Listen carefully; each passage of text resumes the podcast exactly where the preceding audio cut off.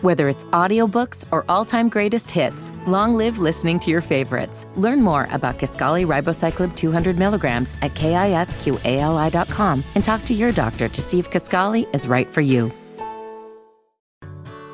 Whether it's audiobooks or all-time greatest hits, long live listening to your favorites. Learn more about Kisqali Ribociclib 200 milligrams at kisqali.com and talk to your doctor to see if Kisqali is right for you.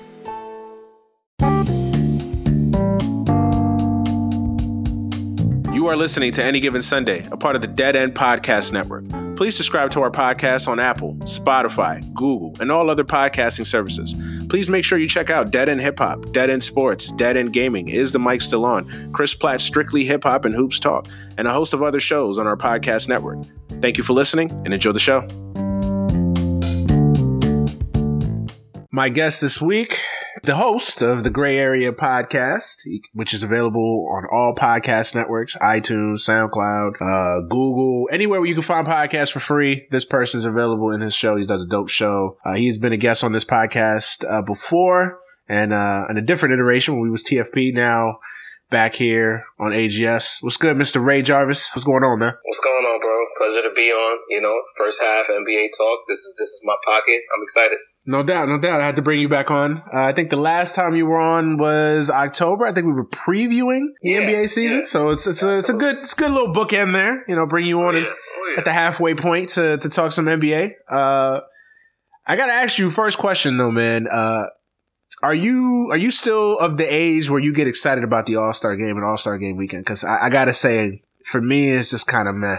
To be completely honest, I haven't really cared about the All Star game itself since the players decided to treat it like trash. Mm-hmm. So you know, really, you know, I would say since like the LeBron era guys kind of got into their primes and they just became them just jogging up and down and throwing alley oops and not playing actual basketball. I started to care less because it's, the crowd is even when you watch the games, the crowds are virtually silent. The most most of the, with the exception of a nice dunk, it's not really any excitement anymore. So yeah, there's no atmosphere. I stopped caring. Yeah, yeah, it's just just no atmosphere. It's um the way I would classify it. It's not appointment television. Like I'm no. not I'm not breaking off a date with wifey because the All Star game is on. Or I'm not like not doing something that I need to do because the All Star game is on. Like if I'm home, there's nothing else to watch. The weather's crappy on a February night. Like I'll put it on in the background. Like oh shit, that's a nice dunk. Like oh this was some nice kicks. Like but other than that, like I'm not really paying attention to it. Like I feel not- like the last All Star game that was really like appointment viewing. Like the last time I really cared was I think the one in Phoenix when Shaq and Kobe was on the yeah, first time yeah, yeah, years. Yeah. I think that was the last All Star game that was like I would say was really good. And then it, it went downhill from there. I think 2011, the last one in Staples was pretty was pretty solid, you know. But beyond that, eh, whatever, you know. Yeah, I'm, I'm the same way. A few years ago would have been popping, but the one in the Garden was kind of crap. The uniforms are generic because the, the, the Adidas contract was dead, so they didn't care about whatever the uniform was going to be. It was just like whatever, bro. Yeah, it was it was trash. I mean, honestly, I pay attention more to storylines in the All Star game, right. like Kobe's last game, you know, All Star game, or you know. Etc.'s last All Star game or whatever, like you know, Shaq and Kobe on the same team for the first time, right. that sort of thing. And but do you even about D Wade's last All Star game? No, D Wade's not on that level, man. Like, look, I, am a I'm a D Wade fan. I love the guy. Right. He's a great player one of the greatest players to ever play the game. No doubt. I would never disrespect Dwyane Wade like that. Like, uh, of course not. But he's not, but is he an icon? Is, no. he someone that you look at and, and, and say, man, that is an icon? Like kids are playing basketball because of Dwyane Wade. No. no. No. I mean, it's, it's people here like, oh, you know, you know, the internet is a vast place and it's, it's filled with opinions. Right. And it's like, there's people really like pressed about Dwyane Wade and this tour or lack thereof. I'm like, this whole thing is contrived, fam. Very contrived. You know, like I didn't even know he was on a tour. I, I right. completely forgot. I think it was like the other day when him and Steph Curry did the jersey exchange. And I was like, oh shit, I forgot. Like this like, man was doing a tour. D Wade ain't moved the needle. No. Like, no offense. You know, again, it's like there's gonna be people who get upset, but you gotta be honest with yourself. Dwyane Wade, with the exception of I would say the first stage of his career, the, the questionable championship where he got every call against the Mavericks, He really didn't do much, if anything, after that. Then LeBron came. You had the big three era. Well, we knew what that was. That was the LeBron show. Then as soon as LeBron left, it was back to D Wade getting bumped in the first round. I don't understand. Like, when did he become this cultural icon? I'm with you, man. I'm with you. I, it's very forced. It's very contrived. Like, again, I, I classify players in, in, categories. Like, there's your transcendent players, the guys that transcend the sport, that just move the needle, as you like to say. Shaq, Kobe, Jordan. LeBron. Yeah, LeBron. Yeah, LeBron, Jordan. You know what I mean? Those guys, those transcendent. You like, you don't even have to blink twice. Like, oh shit, Jordan's on, LeBron's on, Kobe's on. One name, like you could just refer to them as one name. Those are the transcendent stars. Those are the needle movers. Everybody else, and then you have that next tier. Great players, stars, but they're not transcendent. They're good if you have someone else there. Like if they're playing against LeBron or Kobe. Ooh, ooh, I'm gonna watch this. He playing against Kobe. This is gonna be a good matchup. Right. You know what I'm saying? Right, right, right. But I saw something the other day where they, they did a sit down with Kevin Garnett and D Wade about the Celtics and Miami Heat rivalry. And and they, I'm, I'm like, wait a minute. When, when, did the Celtics and Heat rivalry become anything to do with Dwyane Wade? He had nothing to do with that. When when did it become his rivalry? Yeah, exactly. It was always LeBron versus the Celtics. LeBron going to Miami to beat the Celtics. Paul Pierce versus LeBron in Game Seven. When, when did D Wade become a part? Man, man, stop. There is no lore to Dwyane Wade's career. He has no lore. There's no legend outside of again those questionable finals in 2006. You can't really harken back to any true legendary Dwyane Wade moment. Stop it. Stop forcing it on us. Hey, I agree, man. I agree. What was what was that that Draymond said to uh to Paul Pierce? Uh, when he was talking about you, you not you ain't no Kobe, you not getting facts. Yeah, yeah, yeah, yeah, yeah, yeah, yeah, yeah. That's that's how I feel, man. And again, it sounds like we're bashing Dwyane Wade. Like, no, great player. He's a great player. But I feel like there's a lot of revisionist history with Dwyane Wade going on right now. Like, I feel can like. Can I ask you? Can I ask you a question before you, sure. you know I get out your way? Sure. Do you think the Kobe retirement tour made guys look around like, wait a minute, he got that? I could definitely get a tour too. Like it inspired players yes. to want to get tours. Is that yes. what it was? Yes. Yes. Okay. Yes. Cause I, I think that was like the biggest one. Um, I think that was the biggest one in basketball we had seen in a while. Cause really, when you think about it, it's probably the biggest like retirement tour since Kareem's.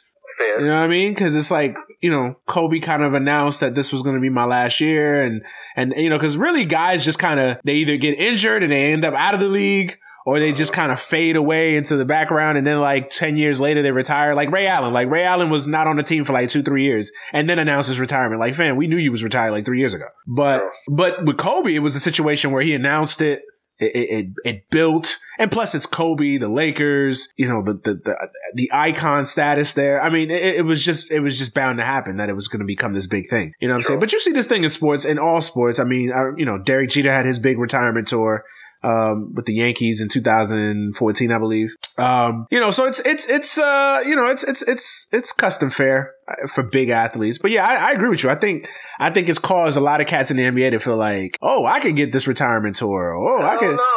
Yeah, it's, it's, it's, it's, it's fabric it's it's being pushed way too much down our throats. Like, yo, Wade was never on that level. B, never, never, never, never. Well, and, so, and since we're talking about Wade, I guess we could we could center it around him. I mean, why not? Let's but but uh, what do you what do you rate Dwyane Wade all time historically? Because I, I get into a lot of debates with Dwyane, with mm. Dwyane Wade fans because I feel like there's a lot of revisionist history with a lot of Wade fans. Like, oh, he's he's the he's the third greatest shooting guard of all time, and he's this and he's that, and I'm like, eh. I think that we live in the, especially in the NBA, not so much baseball or the NFL, but in the NBA, we live in the most revisionist history era of all eras. And like, all the rules stop applying. All the rules we grew up on don't apply anymore. No. Dwyane Wade, third greatest shooting guard of all time. But then the reason why a lot of people would say that is because of, of the rings. Three rings, you know, important player to his era. He was a, he was a he was a keynote character. But I don't know. Like to, to, when you ask the question, do you mean like at his position or all time? Like well, I I, I, break, I break it down to two questions. First, all time is he okay. is he is he top fifty, top seventy five of all time? Oh, you're disrespectful. Um, he's definitely top fifty. I would say I agree. Dwyane Wade as in like the rogues gallery of the NBA, you could make a solid argument for top 25, uh, maybe top 30. Uh, I would say, I would, I, would say he's definitely top 50. Absolutely. Okay. Um, top, top 30, top 30. Absolutely. Okay. I, I can't go top 25. You know what? Because they love to throw numbers in our face. It's like when, when I think about the numbers, mm-hmm. Does he have any of the, the if you go to your, your numbers checklist? Does he have any of those keynote numbers that you can lean on? Black types, you know, black types. No, I, no, I don't. I don't. I mean, he led the league in scoring, I believe, once. I think it was 08. Uh, I don't, I don't know how many top top three MB, uh, MVP finishes did he have? I gotta look. I gotta look it up. Like, where is he in the scoring list? Is he top fifteen all time scorer? Top twenty? I know he's. He can't be top ten. No, he's not top ten. Right. Um, he's probably he's probably top twenty five, top twenty. The Wade fans. I don't have stats in front of me, but but I I'm, I would assume. Right. I would assume. But the fact that you have to think about it says a lot about where he ranks. Exactly. Exactly. What, is what I'm getting at. I think the, his most imp- impressive stat at his position, I think he leads all shooting guards of all time in blocks. Mm-hmm. But it's like, all right, that's cool, you know. But he doesn't have any of those keynote numbers. He doesn't even have an MVP to his name. Uh, I'm looking at his career rankings right now. I was right. He led the league in scoring in uh 2008, so 2009. 2008, 2009, 30.2 a game. That was a great season. He had that was a great season. That was a dominant season. I think it was like 38 and 6 or something crazy like mm-hmm. that he did. Yeah. Yeah. Uh, looking just kind of looking at his at his he's got 21,000 career points in 15 seasons. Eh, he could do for if we talking all time, he should be a lot closer for 15 seasons all time two guard in a guards league. He should be closer to 30 racks, no? If we're being fair. Yeah. Yeah, yeah, he's uh 06, 05, 05 06 finals MVP, obviously. All rookie team, eight time All NBA, scoring champ in 08 09, like I said, three time NBA champion, three time All Defensive, uh 2010 All Star Game MVP. Uh-huh. Yeah, yeah. Top 20, like I said, top 25, top 30 NBA role gallery. He's up there. He's a notable name. He's a notable name. I, I would, like, I, okay, if we if we talk about two guards, okay, obviously he's not Jordan. Obviously, I mean that's just, of course hell no. I mean, right? Yeah, I mean that even, that goes without saying. He's not Kobe. Obviously, that even goes without saying. But there's people who really, you know, because we live in the disrespect Kobe era, who constantly try to say that D Wade is next to Kobe, and it's ridiculous. It's ridiculous. It's very ridiculous. That's why I don't even pay attention to these people. I, I don't even engage in, in dialogue with these folks when you when you're trying to give me when you're trying to give me Wade is better than Kobe. I'm like, no, stop, stop it, it please, stop. Like, stop it. It's a cute little argument, is, but stop. I, um, position though, what, what, it, it, I, I, would I would put I would rank AI higher. I think AI is a better player. So you have Allen Iverson as a shooting guard. That, yeah, I do. I do. Okay. I do. So even with the, even I know AI is tricky. I know AI is tricky because he was a combo guard. AI was almost positionless in a lot of ways. Um, but I would, I, but if we're being technical, and I know you get in trouble doing well, this. Eric Snow was definitely the point guard. He was a point guard on that team on the team he won the MVP. On that team, yeah. yeah so I, I, mean, I think it's fair to categorize um, AI as a two guard. I think it's fair. He played more like so, a two guard with a point guard's body. Because we, we, we, are gonna have a fight against the internet. You know it. Oh, I know. I, I'm I'm hey, I'm ready. I'm ready. They're gonna say that Allen Iverson has no championships, and you have him above D Wade. How do how, do you position that argument? You just got to look at the level. First of all, culturally, Allen Iverson had more of an impact than, than Dwyane Wade. You want to talk about moving the needle? Allen Iverson really, really that period from to 1999 to about 2001, two ish, 2003. I would say 2002, 2003 ish. Mm-hmm. Um, Allen Iverson was probably the biggest star in the NBA. The reason a lot of players walked into the league wearing number three, half yes. of the Banana Boat crew wear, wear number three because of Allen, Allen Iverson. He had a, he was a, he was a huge cultural impact.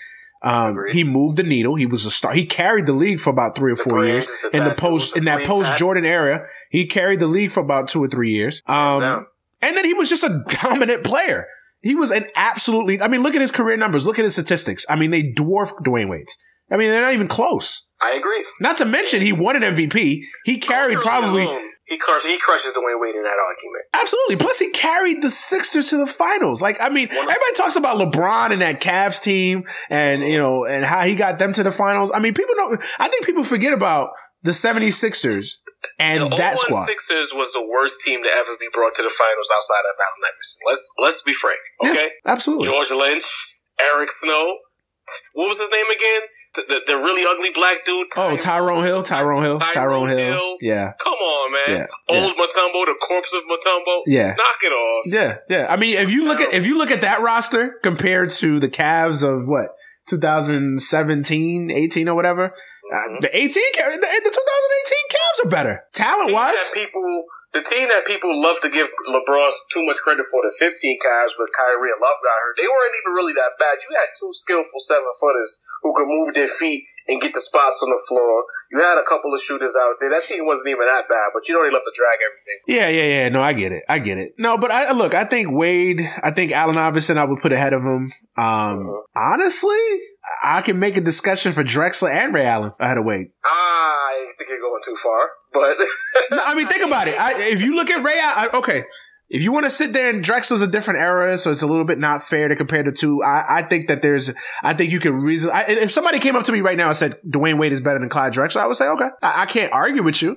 I think it's a reasonable discussion that to be had. I, I think Drexler's, pro- I think he's better than Drexler. But I think Ray Allen is a very interesting discussion. Ray Allen? I forget. I think that Ray Allen is kind of being clouded by the last few years of Ray Allen's career, where he was a no, role player. I'm one of the people who will tell you that people forget that Ray Allen was not just a shooter coming into the league. Exactly, Jesus Shuttlesworth. But, but look at but look at Ray Allen's career numbers, and then look at Wade's career numbers. Very similar. Okay. Very similar. Again, if you if we were to sit down and have a discussion and you were to tell me Wade is better than Ray Allen, no question, I would say okay. I, I think it's it's debatable. I think it's very debatable. But for the sake of this discussion, um, I would put Allen Iverson over him. Um, Jerry West is over him, of course. Yes, I'm putting Jerry West as a two guard. Jerry West is above Dwyane Wade. Yes. Yikes. You disagree? Oh no, fam. Ray, come on, Ray. Come on, Ray. Ray. Right, I'm having this discussion with you because because I I know you know basketball. You you know. you're really gonna sit here on this show and tell me you would rather have Dwyane Wade over over over over the logo? No, no, no, don't do that to me. I, am not saying I would rather have. I'm just thinking about the annals of NBA history. I can see you you swayed me with the Ray Allen argument. I can see that because again, if we if we talk numbers, you know, and the fact that what they did to win their championships. Mm-hmm they're kind of similar. Ray Allen was a monster pre pre pre Boston when they made him a, a, a, shooter essentially as a third option on that team, right? And a role player in Miami, even though he still hit the biggest shot of the LeBron era in Miami, right? I can see that, but Jerry West, I, I feel like as time goes along, we got to start looking at Jerry West like a lot of these older players, you know? Like nah, man, I don't know. Nah, nine, man. How, how, many finals appearances was it? Like nine that he went to, and he won one. I mean, but look at the team he was going up against. Everybody gives LeBron a pass because he loses to the Warriors every year. I mean, look at the fucking look at Jerry West. West. Jerry West is Jerry West is a monster. He was losing to he was losing to a team that had nine Hall of Famers on it. Look, I'll give you Jerry West, but then you got to get Drexler up, out of here. No, I, will get Drexler up out of there. I, I, I, was I was being funny with Drexler. Okay, but okay. Jerry West career numbers twenty seven. Six and five. And if you go to the finals nine times as the star of your team, 14 time All Star, yeah, 12 time All NBA, five time All Defensive, right. finals MVP on a losing team. Yeah. 69 70 scoring champ. He did win one championship, but I mean, you got it. You almost have to give him a pass, man, fam. The game was different. No free agency. He was running up against 11 Hall of Famers on one squad. Like, fam, like it's, it's, it's different. It's different with Jerry West. Fair enough. Look at his num- look at his career numbers. I mean, in a lot of ways, they're actually similar to Wade's too. Essentially, Jerry West is going up against a traveling All Star team. No Celtics teams were filled with Hall of Famers. Exactly. So I, I can see that. I'm just so again. It's tricky because people don't know their history. They just know last names. Yeah, they know last names. Like when people get into this dumb discussion, like, "Oh, why is Jerry West the logo? He shouldn't be the logo." First of all, the logo was designed when, like, in nineteen fucking sixty. you know, and Jerry West was the guy back then. So of course the logo was like, if the logo had been designed in 1995, I'm sure that there would have been considerations for Jordan to be the logo. Of course. Like, but that didn't, but, but guess what? That's not how the cookie crumbled. So we have Jerry West as a logo, but don't sit here and try to shit on Jerry West. Like, and I'm not sitting here saying that I've watched Jerry West play. Of course, I wasn't, I wasn't around in 1969, 1970. All I have is history, documentaries. I go back and watch hardwood classics from time to time, and that's all I can base my argument on. But but well, some but but some things are just in the in the in the statute. Like the man was a beast. And and to be fair, and this is you know baseline for, for sports fans who listen to this show and who need to start like understanding what's happening. You cannot compare across eras and say, well, there's no way A could have been better than B.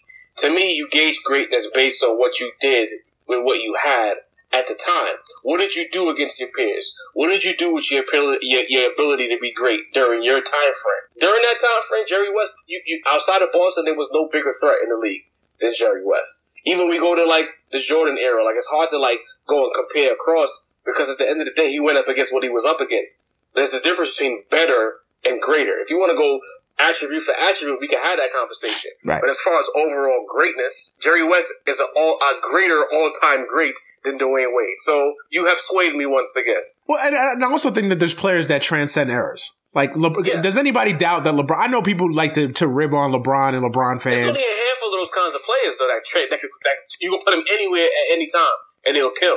You know what I mean? I think Jerry West will kill now. I don't know. But, he, I, well, yeah, you know what? Maybe not the 90s or the early 2000s, but the way the ball is being played today, where you really can't play any true defense Mhm. anymore. Hell yeah, the driving lanes, the passing lanes, the freedom, the freedom of movement. Of course he would. But think about think about the NBA rules back in the day. And plus, Jerry West was doing this with no three point line. True indeed. 27 a night on twos and free throws. Think about it. Fair enough. Fair Think about it. You know what I mean? But I, but could Dwyane Wade go into to his era and kill? Uh yeah, yeah, yeah, yeah. I think Wade. I think Wade. I think Wade transcends an era. I think he's that talented. I mean, not to dog Wade too much now. You- You I, don't know I don't know if Wade killed the, kills the 90s. Though. I, I don't know if his game translates to the 90s. um, he'd be a he'd he'd be a he'd be a Mitch Richmond. yeah, right. on that level. Or maybe Clyde level, like a little. Yeah, he was, yeah, he's he's, below, he's Clyde. He's Clyde. Yeah, he's a he's Yeah. a he's a better Clyde. Fair enough. You know what I'm saying? I know some people. I have I have homies that would that would throw T Mac into the debate. Now I'm, I'm I hate T Mac. T Mac is a small forward. I wouldn't even put him at the two. Uh, he did play a lot of two, but Mm, Swing man. Swing. Yeah, that's that's that's, a, that's the interesting part with these discussions because a lot of guys their combos, you know, they, so they played a lot of they their their their their positions kind of kind of If Tracy McGrady didn't, if he could have had a healthy Grant Hill, let's say everything works out in Orlando, Grant Hill and Tracy McGrady is going to the finals. Yeah, very well. Very well could be. Absolutely. I mean, I think it's I think it's fair to say that. I mean, I, I'm I'm not a big I'm not a big believer in T Mac as much as other people are. Um, I kind of see T Mac in the, in that James Harden boat, a guy that can score and put up a lot of points and do a lot in the stat sheet. But at the end of the day, do they make guys better? Do they win a lot? I don't necessarily think so. I kind of look at T Mac in that same category. Um, and I know you're a James Harden guy, so we'll get to that. But we'll we'll save We'll that. get there. We'll, we'll get there. there. But um, I, I look at T Mac in that breath. But um, yeah, man. I look I, to go back to Dwyane Wade. Look, I, I I don't want to sit here and bash the guy. The guy's had a hell of a career. Um, great Let's player. stop. Let's stop overrating Dwyane Wade. That's what you're saying. Yeah, just, just just just stop just stop telling me that he's one of the greatest. He's the greatest basketball player to have ever been put on this planet Earth, besides Michael and a handful of other guys. Like, like let, us stop doing that. Like, let's stop doing that. All right. I Like, think the treatment of his retirement lets everyone know what we really think of Dwyane Wade. Let's just call it. Let's put it out there. Yeah. Dog, I swear to God, I swear, I'm not even trying to be funny, dog. Like, I swear, I was sitting there. A matter of fact, I had Sports Center on in the background. Like, I wasn't even paying attention to that shit. And they had showed the jersey swaps between him and uh, Curry. And I looked up and I like, oh shoot, I forgot that uh, Wade was retiring and shit. Like, it was just like, it was, it was, Because if he gets off the court, it's just another Heat game. Nobody, Yeah. nobody's gonna remember. Yeah. Oh yeah, he's retiring. Well, think about it. There's a lot of rumors that uh, Dirk is retiring this year. Yeah. as well. And he's kind of doing a mini a mini farewell, but that's not it's not really a farewell because he's not getting gifts nowhere or nothing like that. He's just getting standing ovations. And listen, Dirk Dirk is my all time favorite power forward. So if he wanted a tour, I'd have been okay with it. But Dirk knows his position in the league, and he knows that nobody was truly going to go out their way for the for the Dirk tour. but you know, but you but but you can make a debate that Dirk was better. I'm not doing that with you, bro. We not. We don't You can make that debate though. You could you could you could have that argument, could you not? no. Okay. All right. We'll, we'll, we'll, leave, we'll leave that there. We'll leave that there. But you know, I, you know, but you know what I think hurt way too. I think that that little detour in Chicago. Yeah. That was that was bad. That was I bad. think D Wade should have got up out of here maybe two or three years ago and retired. Maybe I after think- season thirteen or twelve, he should have left. I think I think he should have never left Miami in the first place. I I get why he left Miami. He got the bag from Chicago. I get it. Mhm. But I don't think he should have ever left. I don't think he should have ever left Miami. I think he would have been viewed higher had he stayed his entire. He'd been one of these guys that stayed and played for the Heat his entire career. Um, never left. I think it would have been. I think he should. have I think he should have instead of signing that two year deal with Chicago, where he only Right. played one year and then got traded to Cleveland. And that was just a disaster. I think he should have. I got- did- I think he should have stayed with Miami those two years and then retired. I got one final take before we move on with Dwyane Wade. The way Miami treated him during that contract negotiating, not wanting to pay him, tells us everything we need to know about what they thought of Dwyane Wade, the player, at that point, or his greatness, or what he meant to the city. Air quotes on that. Uh huh. Uh, yeah, very fair. Very fair. Very fair. And Pat, and this is Pat Riley. With you know, we're talking about Don Pat Riley. He, he made it clear what it was and what it wasn't. Sorry, D Wade. Yeah, yeah. So yeah, no, I, I just I, I'm, I'm with you. I thought I was the only one that was feeling that way about about Wade. Like, like uh, okay, it's getting a little much here. It's getting a little much. But, uh, but yeah, man, let's let's let's kind of let's kind of transition over to first half highlights. Uh, any storylines that stick out? I'm sure there's. I'm, I'm sure we will get to to individually some of the major ones, but anything that really sticks out besides kind of Anthony Davis and that whole saga and everything like that, which we'll Um, get to. Yeah, I'm I'm gonna try to my best to avoid that. Um, because as you know, you fo- you followed my rants and my ravings in, in the gray area. And Yeah. I, you know, I, I'm over it. But um, you know, ev- everything going on in Boston, I'm still pro Boston going to the finals. But I, I need to see how Brad Stevens is going to start, you know, making those really difficult decisions. Is he is he going to lock in a set rotation?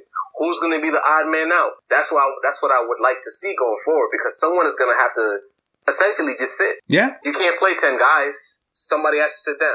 Especially in the postseason. Jaylen- Yeah. I feel Jaylen Brown needs to be the person to sit down. That's that's just my opinion. But he needs to lock in the rotation. He needs to figure out how he's going to get a lineup when it's Gordon on the floor, along with Kyrie, along with Tatum on the floor, to play beautiful basketball together. We haven't seen that because of that, the areas they occupy on the floor. It's difficult for them to get into a flow. But he needs to figure that out because Philly got better, um, Milwaukee got better. You say Toronto got incrementally better, but I didn't think that the, the, the Gasol trade moved the needle. But Boston has all the talent in the world out east. They need to figure it out. Yeah, I agree. Um, so so they would be your biggest first line, first half storyline. It's just the the, the The- the Do you think they've underachieved, or do you think they were they're yeah, yeah. underachieved tremendously. And even so, they've had nice chunks of, of games. I think before the All Star break, they won 12 out of 15, but it's, it's a very unimpressive 12 out of 15. Well, I kind of expected this with Boston. I thought that there would be a little bit of a struggle, Mhm. mainly because I think when you're incorporating two guys the caliber of Hayward and Kyrie back into your rotation, I think that there's going to be some time to adjust. Um, Okay. I mean, essentially, I mean, essentially, it's like they're having Hayward for the first time. I mean, he only played what a few minutes of one game um, last year, so they, they basically were without him the entire year.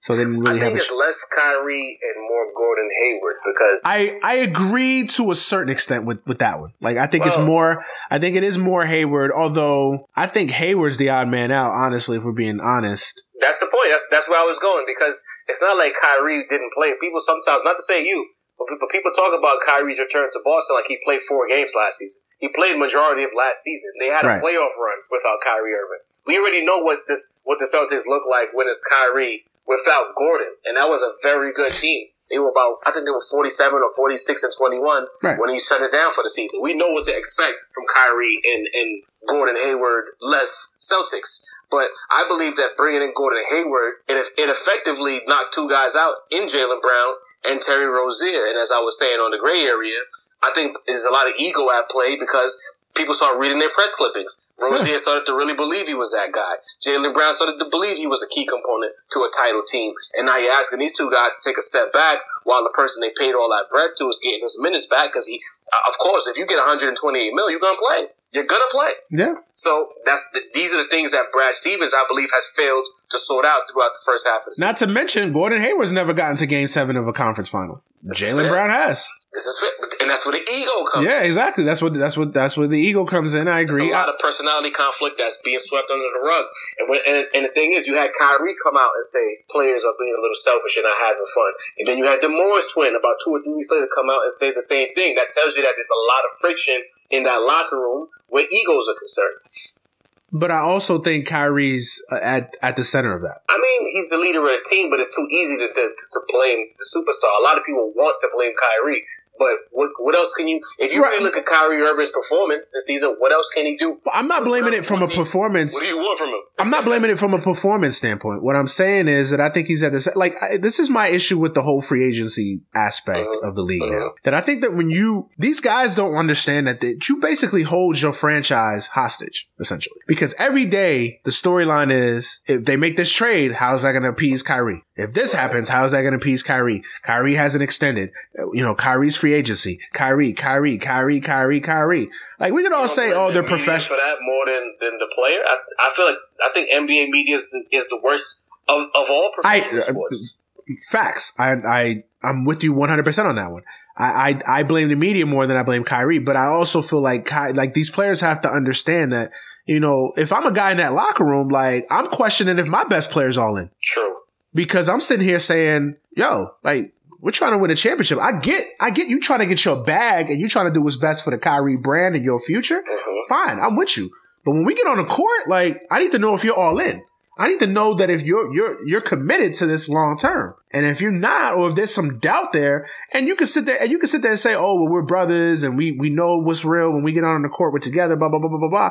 But then as soon as you leave that basketball court, what happens? Questions about Kyrie. Oh, Kyrie had a had a two for thirty night. Oh, well, he he can't shoot well at the Garden, so that does that mean that he's going to leave in free agency, or you know, oh, he banged up another knee. Does that mean that Danny So- Ainge is not going to sign? So, I mean, it just so, becomes. Manny, what, would you like Kyrie to do in this situation? Like, what do you think he should say, in your opinion, to, to deflect? the- I actually, I actually like for the most part the way Kyrie has handled it in the Uh-huh. sense that he said from the beginning that I'm committed to being a Celtic. He wants to stay a Celtic. He said that at the beginning of the year. Um, every time he's asked about it, I think he should say, you know what? I think, I think what I had trouble with is I don't owe anybody anything and Oh yeah, that, that was little, his little, his little emotional soliloquy, like I, I didn't, I didn't understand that part, but I think he should say what he should always say, say, Hey, I'm a Celtic now. I plan on being a Celtic in the future. Um, we're not going to talk about contract extensions or anything right now because it's the season. And I just want to focus on being the best Kyrie that I could be for this team. Blah blah. blah. You know this. You know the, the regular shit. And the just problem is, I think part of it is because Kyrie is so moody that the person who asked him that's that question pro- at that that's point the problem. caught they, they caught him at the right time, and, and he and he gave him a quotable.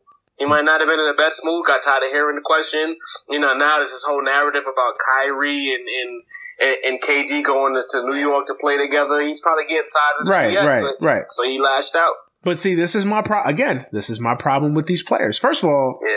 first of all, you got to be. It's a big boy league. All right? Yeah, it's a big boy league, and I know it's easy for me to say I'm not making thirty million dollars a year, and I'm not. I'm not getting asked questions about my future. Right. But I know it's easy for me to say that. But you got to be emotionally tougher than that. You know what I mean? You got to be emotionally tougher than that. You got to handle the questions because you know they're going to come. And if you're tired of the questions, if you're tired of the questions, I said this last week on the, on the podcast. If you're tired of the questions, all right, go into Danny Ainge's office. Danny, let's let's go. Let's sign a contract right now.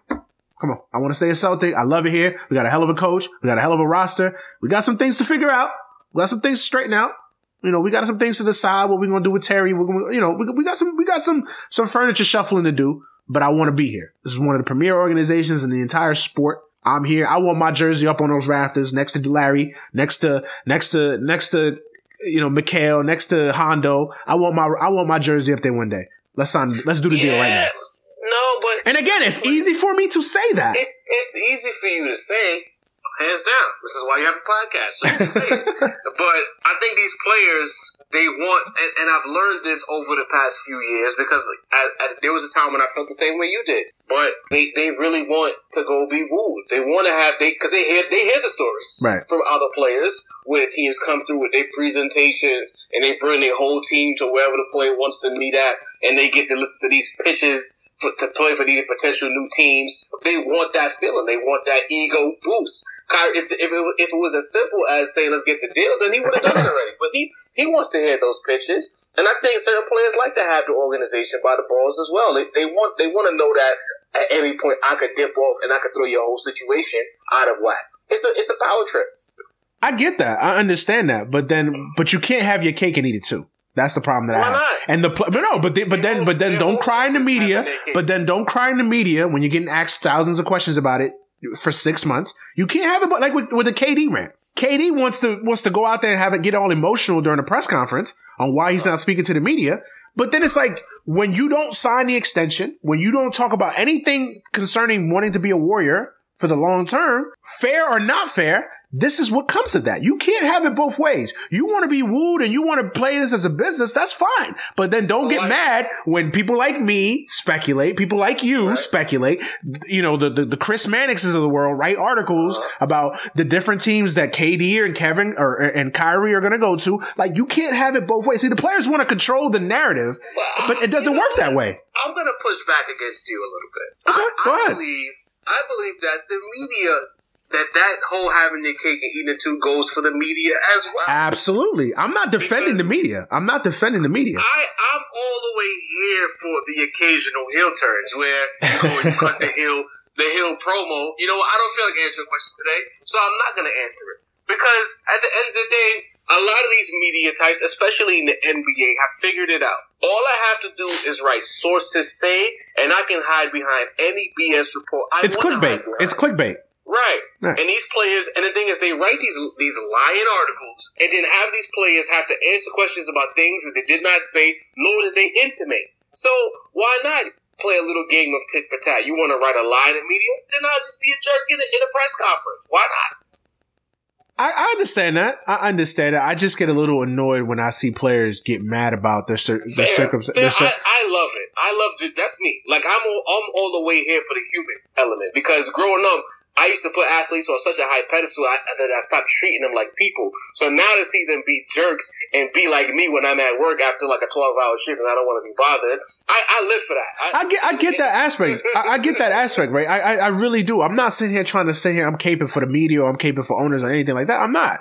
But what I'm saying is, I get a little annoyed when these athletes play the the victim role when they know that they play into this. Yeah, you right. You're right. That's that's my that's my only thing. You you can't put yourself as a victim. Like, oh my god, like I gotta go answer questions about this again. I'm tired of it. But You know, blah blah what? blah. In three weeks, he's going to answer the question anyway. So have your little quotable. True. It's just like when you're in a relationship and, and your lady or your, or your guy gets you upset. You don't want to answer the question at that moment because I'm mad. But eventually you're going to answer it, right? Mhm. So let's go, go ahead and be mad for a couple of days. You'll be okay. I'll be right here when you get over it. And that's how I look at it. True. You walk, you, you walk in the room, you good? You all right? You straight? So, you, so you going to the Knicks or not? Oh, you're not going to the Knicks? All right, good talk. You know? definitely, definitely. So you think so? Definitely, uh, the Celtics and, and that whole situation are the are, are the standout of the first half as far as storylines. For me personally, like I, I think that they they're, mo- they're the most talented team beyond Golden State, in my opinion, in the league. They need to figure it out. I, I would agree with that. I would I would agree that I would agree that the Celtics are probably the the, the biggest storyline of the of, or I would say they're the second biggest storyline. I think the biggest storyline has been the Lakers and and LeBron and and that whole just LeBron and the Lakers as a whole. Um, you're a Laker fan. I'm a Laker fan. Let's talk about it. Uh, let's let's not bury the lead. Um, We've done a good job so far, right? right, exactly. What uh, what do you make of LeBron's first? You know, how, I mean, however many games it's it been? Sixty plus games now, I think, or fifty, close to close to sixty games with the Lakers now. Um, um, to quote, you know, legendary NFL coach Denny Green, he is who we thought he was. yeah, You know, we I I'll, I'll admit it because I'm all about full being all about full disclosure. I bought the whole hype of him coming to LA, wanting the playmakers, wanting to take a step back, wanting to do less, becoming more of a person where you like in case of emergency, break the LeBron box, let him go go LeBron. I believe that that's what we were gonna get. LA. He was gonna play off the ball more, and actually instead of standing around when he doesn't have the ball, because Luke Luke when he's allowed to coach the way he wants to coach has a motion based offensive guys that is a lot of cut, a lot of off ball actions Mhm. to get to the rim. I expected having imagine having LeBron cut into the rim. Who's gonna get in front of this guy? Nobody. I was anticipating that because now you have a young quarterback in Alonzo Ball. Bi showing that he can create for people. You know, you brought in, you made foolish signings. I didn't like the signings when it happened, but I figured basketball wise, it makes sense if you're going to attack the basket and having creators like a Rondo, a Lance who can who can be sensational or erratic depending on the minute or the second. I thought this was going to be beautiful for us, but it was. If this team has become exactly my very worst nightmare and or fear that LeBron still is still going to LeBron and get in the way of what the young guys need to do in order to be better. Because you have people all over the nation who are quick to call players like Zoe and Bi trash, but it's like Bi was hurt a lot of his first year, and he, he wasn't allowed to play. You know what I mean? Like I'm not even his minute his minute allotment as a rookie was a little shaky. If I'm not mistaken, I think Byron Scott was still the coach at the time. But or like it might have been Luke. I can't remember. I'm not don't hold me to that, guys. But I feel like he he shared some of that Byron Scott experience where his minutes were a little shaky. Byron doesn't really respect rookies. Then you bring in Alonzo Ball to come in and, and, and, flourish, so to speak. and it didn't necessarily work out because Zoe needs the ball. He might not be a high usage scorer, but Lonzo is a momentum based player. So if he gets the ball in his hand, he gets to run through that one man fast break or the little the little full court pass or the, the situation where he gets to run, passes it, gets it back, creates a layup or a three point shot for his teammates. That gets him going. He can't get going when LeBron is standing in probo for 15 seconds while he's standing in the corner. The same goes to Bi. You asking Bi to play at the top of the key, but Bi needs to be at the elbows and the wings. They're, they're not being allowed to develop, and they're getting called trash or underachievers, and it's frustrating. I'm on your show ranting and raving. Please take the mic from me, then. Hey, it's good to hear somebody else with with with with, with hot takes about the Lakers, man. No, I, I agree with everything that you said. I, I, I, I reason I let you speak is because you're speaking for me. I, I mean, this.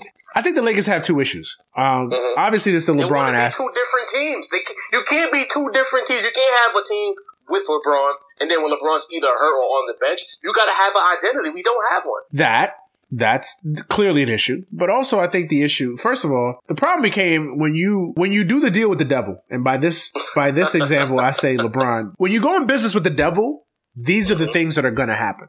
Like, well, I, this is why I didn't want LeBron in LA. I said it all last year. I don't want LeBron on the Lakers. Right. Not because I'm stupid. I know LeBron is great. I know LeBron is top five of all time. I know he's a great player, even though I'm a card carrying LeBron hater. I, I get that. I'm not, I, have been watching basketball since 1990. Like, I, I, know enough to know LeBron is one of the greatest players to ever play the game. Gotcha. Like, but you know what it is about the LeBron experience? It's like you said, you're going to win games. But it's like, what are you going to sacrifice? exactly. Like, you are sacrificing. Win purely that that and and the that you see in Golden State. And the problem and the problem with that as well is that you're sacrificing years of a rebuild. Uh-huh. Because when LeBron signed on the dotted line, you stop being a rebuilding team. Exactly. You are now a a team that is a competing for a playoff spot, and if not a, at the very least, a conference a final appearance. Now you're not rebuilding anymore. But the problem is the organization's barometer has raised up, but the young players haven't caught up to it yet because you're still dealing with a Brandon Ingram who's young. You're still right. dealing with Alonzo Ball, who's young. That their st- their games are still evolving, and that with young players, you're gonna have bouts of inconsistencies. You're gonna have let's moments. call it what it is, Manny. I'm I'm gonna upset some sensibilities. Well, let's call it what it is. You have certain players who can win in a multitude of ways. You you can deploy them like the KD we got in OKC is not used the same way he's used in Golden State. But Absolutely. because of his skill set, you can use him in a multitude of ways to be successful. LeBron only has one way to win games, and if he and if that's the one way he's he's good at, you can't play him over the ball. He has no post game. I need people to stop lying to themselves. He has no post game. No. He doesn't have an automatic mid range game. He can't. You can't put him in different spots on the floor and let him operate because he has that in his package. He can only win one way, and that one way gets in the way of players like Brandon Ingram, players like Lonzo Ball, who who need certain room to develop. Kuzma is a Swiss Army knife. He doesn't need but so much room to do certain things because mm-hmm. he can he can play off the catch. He's a catch and shoot player. He's not an ISO player at all. He doesn't need the ball to be successful. As soon as as soon as Kuz gets the ball, he's either going up or he's passing it. You know that. Yeah, no, I agree. I agree with you. I agree with you. And then you have the other element of this that you know you have young players, and with young players, is going to come bouts of inconsistency. So uh, on top of the LeBron effect, you have a Brandon Ingram that. Uh, he hasn't he hasn't figured out who Brandon Ingram is. Like Brandon Ingram now isn't going to be the Brandon Ingram of five years from now. Now I get it. LeBron doesn't have five years. The Lakers don't have five years. And and I'm always the and this is my motto. When you have a chance to go for it for a championship, you go for it because these these opportunities are few and far in between. Right. So I, I, I understand that. But what do you sacrifice? And you're sacrificing your young players. You're sacrificing guys that, that are essential pieces to your, to your franchise for the next 10 to 15 years. Guys that you, guys that you went through an uncharacteristically low of a time in your franchise with. Like the Lakers, people forget, like there's, there's a generation of basketball fans now. Who think the Lakers are trash? Exactly. Like, think about that. Me and you are Laker fans. We grew up as Laker fans. Like, think about that.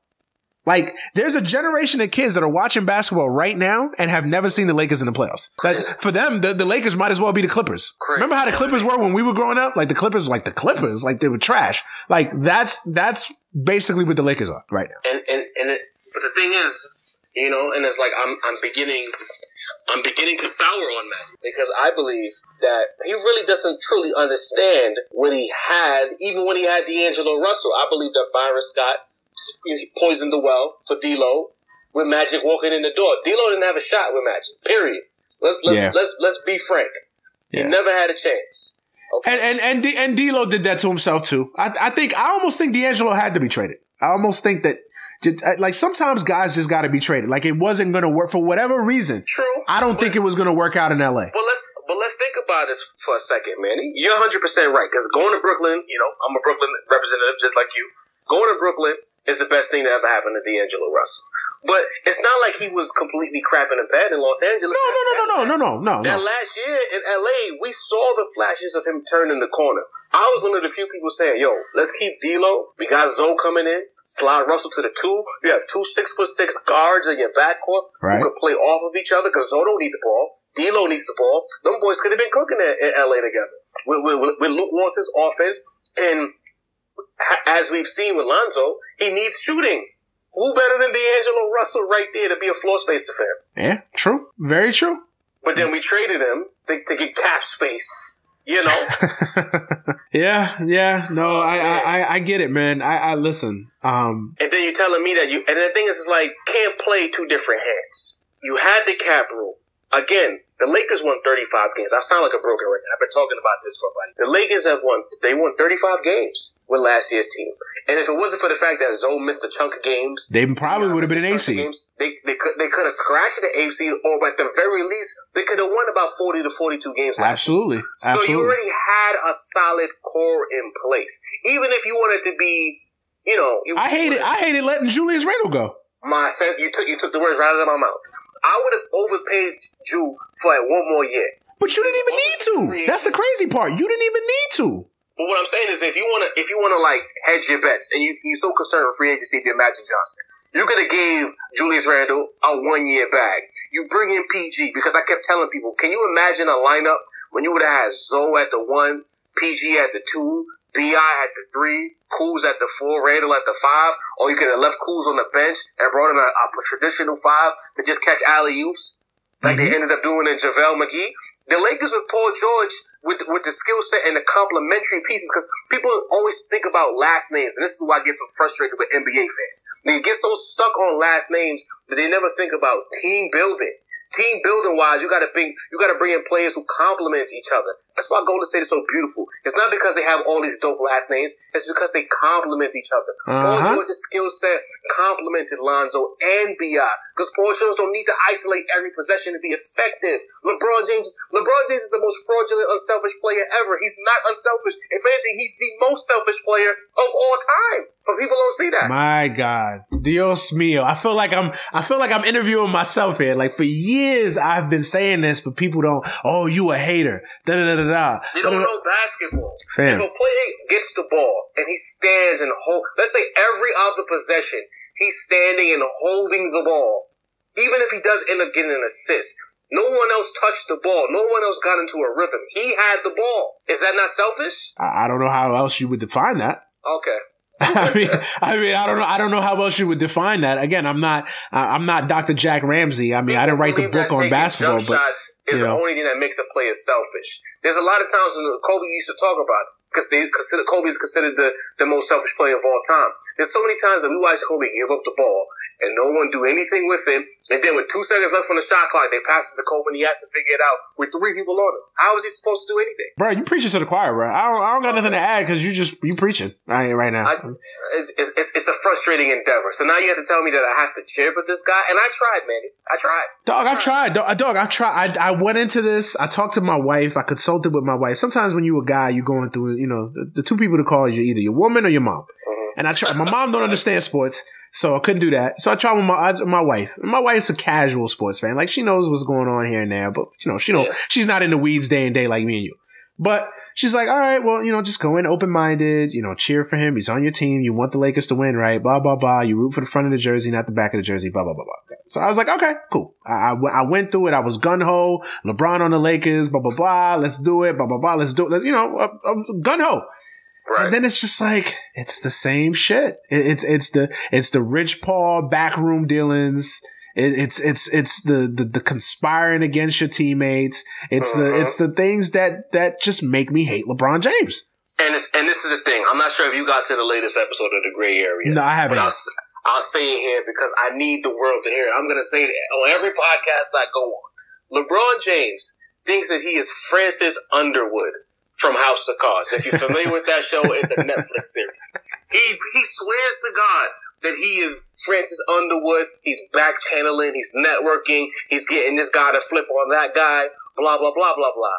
But in all actuality, LeBron James is an IG thought who made it on to love and hip hop. You're not clever. you're not low. You're not doing anything that everyone doesn't already see, fam. You're not clever. Even this whole Anthony Davis thing that I tried to avoid, the whole move was telegraphed. It was Bush League. And everyone saw it coming a mile away. And yeah. that's why Dell Demps, he lost his job. That's fine. But I'm not even mad that he lost his job. I'm, I'm mad at the organization because the Pelicans were complicit in, in everything that took place two weeks ago. They were down for it. But the fact remains is everyone saw the movements. Even yeah. the, te- the, all of a sudden, Anthony Davis is Klutch Sports. A week before the trading deadline, he, he requested trade. They're at dinner together. You're not back channeling. This was all an episode of Love and Hip Hop. Everyone saw it. You might as well have had a confessional scene. Knock it off. And then and then on top of that, you look good against the Clippers, right? And then all of a sudden, the Golden State game is load management, right? Oh my God. Don't even get me started on that. Don't even get me started on that. He missed a month. He missed an entire month. And did he need to miss a month? Because uh, again, because now the look the, the LeBron sexuals, they're gonna come to his defense. But my man is walking around here with a glass of wine, looking extra casual, right? If a person has a grade three groin strain, should he be gyrating on the sideline, celebrating dunks and squatting with, with dress pants on? I, I, I, I want to do that to you. I want to do that. I want to agree with you on that one. I'm not going to go there for the simple I'm fact that, listen, I'm, I'm not, I'm not going to go there because I like to give dudes the benefit of the doubt that if they're hurt, they're hurt. I, am I'm, I'm, I'm, I'm gonna. He had a groin strain and was celebrating this dude. I feel you, Ray. I feel you. I'm trying to be a good Christian right now. Sunday. Okay. You know what I'm saying? I'm gonna give him the benefit of the doubt that he was hurt. All right. I'm gonna do that. But my biggest problem is you missed what? How many games did LeBron miss? 20, 30 games or something like that? No, it wasn't that long. We, we could do that too. It was 17 games. It was 17 games, or something like that. It felt it felt like 30 games. But all right, let's, let's it's 20 something games, right? Let's say mm-hmm. this ballpark figure. And the first game back you play, okay, you play, you look reasonably well. And then the right. next night on a back to back, and I get it, it's a back to back. It wasn't even a back to back, man. they played. They played Thursday night, and then was Saturday night. Yo, you're right. You're right. Yes. You're right. Dog, load management. But then here's the thing. This is me being a conspiracy theorist. I believe that he played that last game with them didn't want to get on the court with them Saturday because he knew full well if they had full squad against Golden State, it was going to be a ball game, and it would have been no way to justify trading these players, right? Man. So he avoided playing with the young boys and Lance and Rondo, who was supposedly going to be part of the deal, so that the next time they took the court by that Wednesday, the trade would have been done. Because remember, the trade was all the momentum for the trade was moving wow. from that Monday and that Tuesday, and they didn't play until that Wednesday in Indiana. True. Yeah, you're right. That's when they got blown out by like a hundred. My sentiments exactly. He had this thing thinking he's Francis Underwood. Thought he had it mapped out. I'm not gonna play Saturday because we're gonna look too good, and it's not gonna justify making a trade. And I'll look bad because it would have been my idea to trade all of these young guys to get another superstar. The reason Luke Walton has not been fired yet is because LeBron is so cognizant of looking bad. Yeah. I, am completely out on this player. I, I, I, I feel, dog, I feel you. I am. I, I, I never thought I could hate him more. Ow! You saw my rants on, on Twitter up until the trade deadline. I was over him. Fam, I hate him more now that he's on my team because he's doing. Of course, he's doing this on my team now. I didn't right. care when he was doing it on the Cavs. Like I can give a shit. But when he's when he's doing it to my Lakers and he's making this, and you know who I'm mad at? I'm not even mad at LeBron. It's like you know, LeBron. I look at LeBron like Donald Trump. He is who he is, right? Exactly. But you know who I'm mad at? I'm mad at the Republican Party. In this case, I'm mad at Jeanie. I'm mad at I'm mad at Magic, and I'm mad at uh-huh. Rob Pelinka because they have enabled this. You know why I love you know why I love Pat Riley? Because Pat Riley's that nigga. Pat Riley, when this shit was trying to when he was trying to do this in Miami, uh-huh.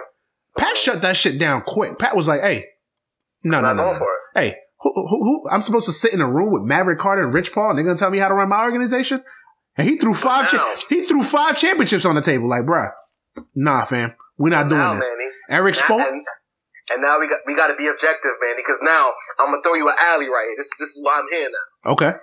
The Braun Centrals are gonna say, but what what has the Miami Heat done since LeBron left? What do you say to that? Listen, See, that's the catch twenty two. it's the cat. It is the catch twenty two. It's a. It's it's it's the ultimate catch twenty two. I get that, but sometimes you gotta you gotta still maintain your your your integrity in the situation. Yes. You have to maintain Yes. your integrity in the situation. Look, I understand you want to be in in in in in in uh in accordance with your with your with your superstar.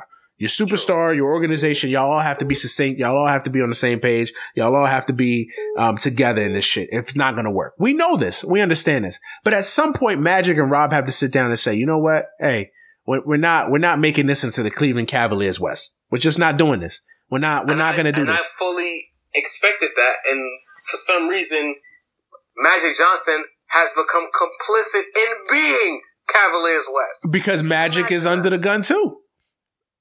Magic's under the gun too. Believe it or not, Magic is because his reputation is on the line here now too. But he did it to himself. He did it to himself. I understand that. I understand you, that. You, you spend a, you do a whole media tour crushing Jim Buss.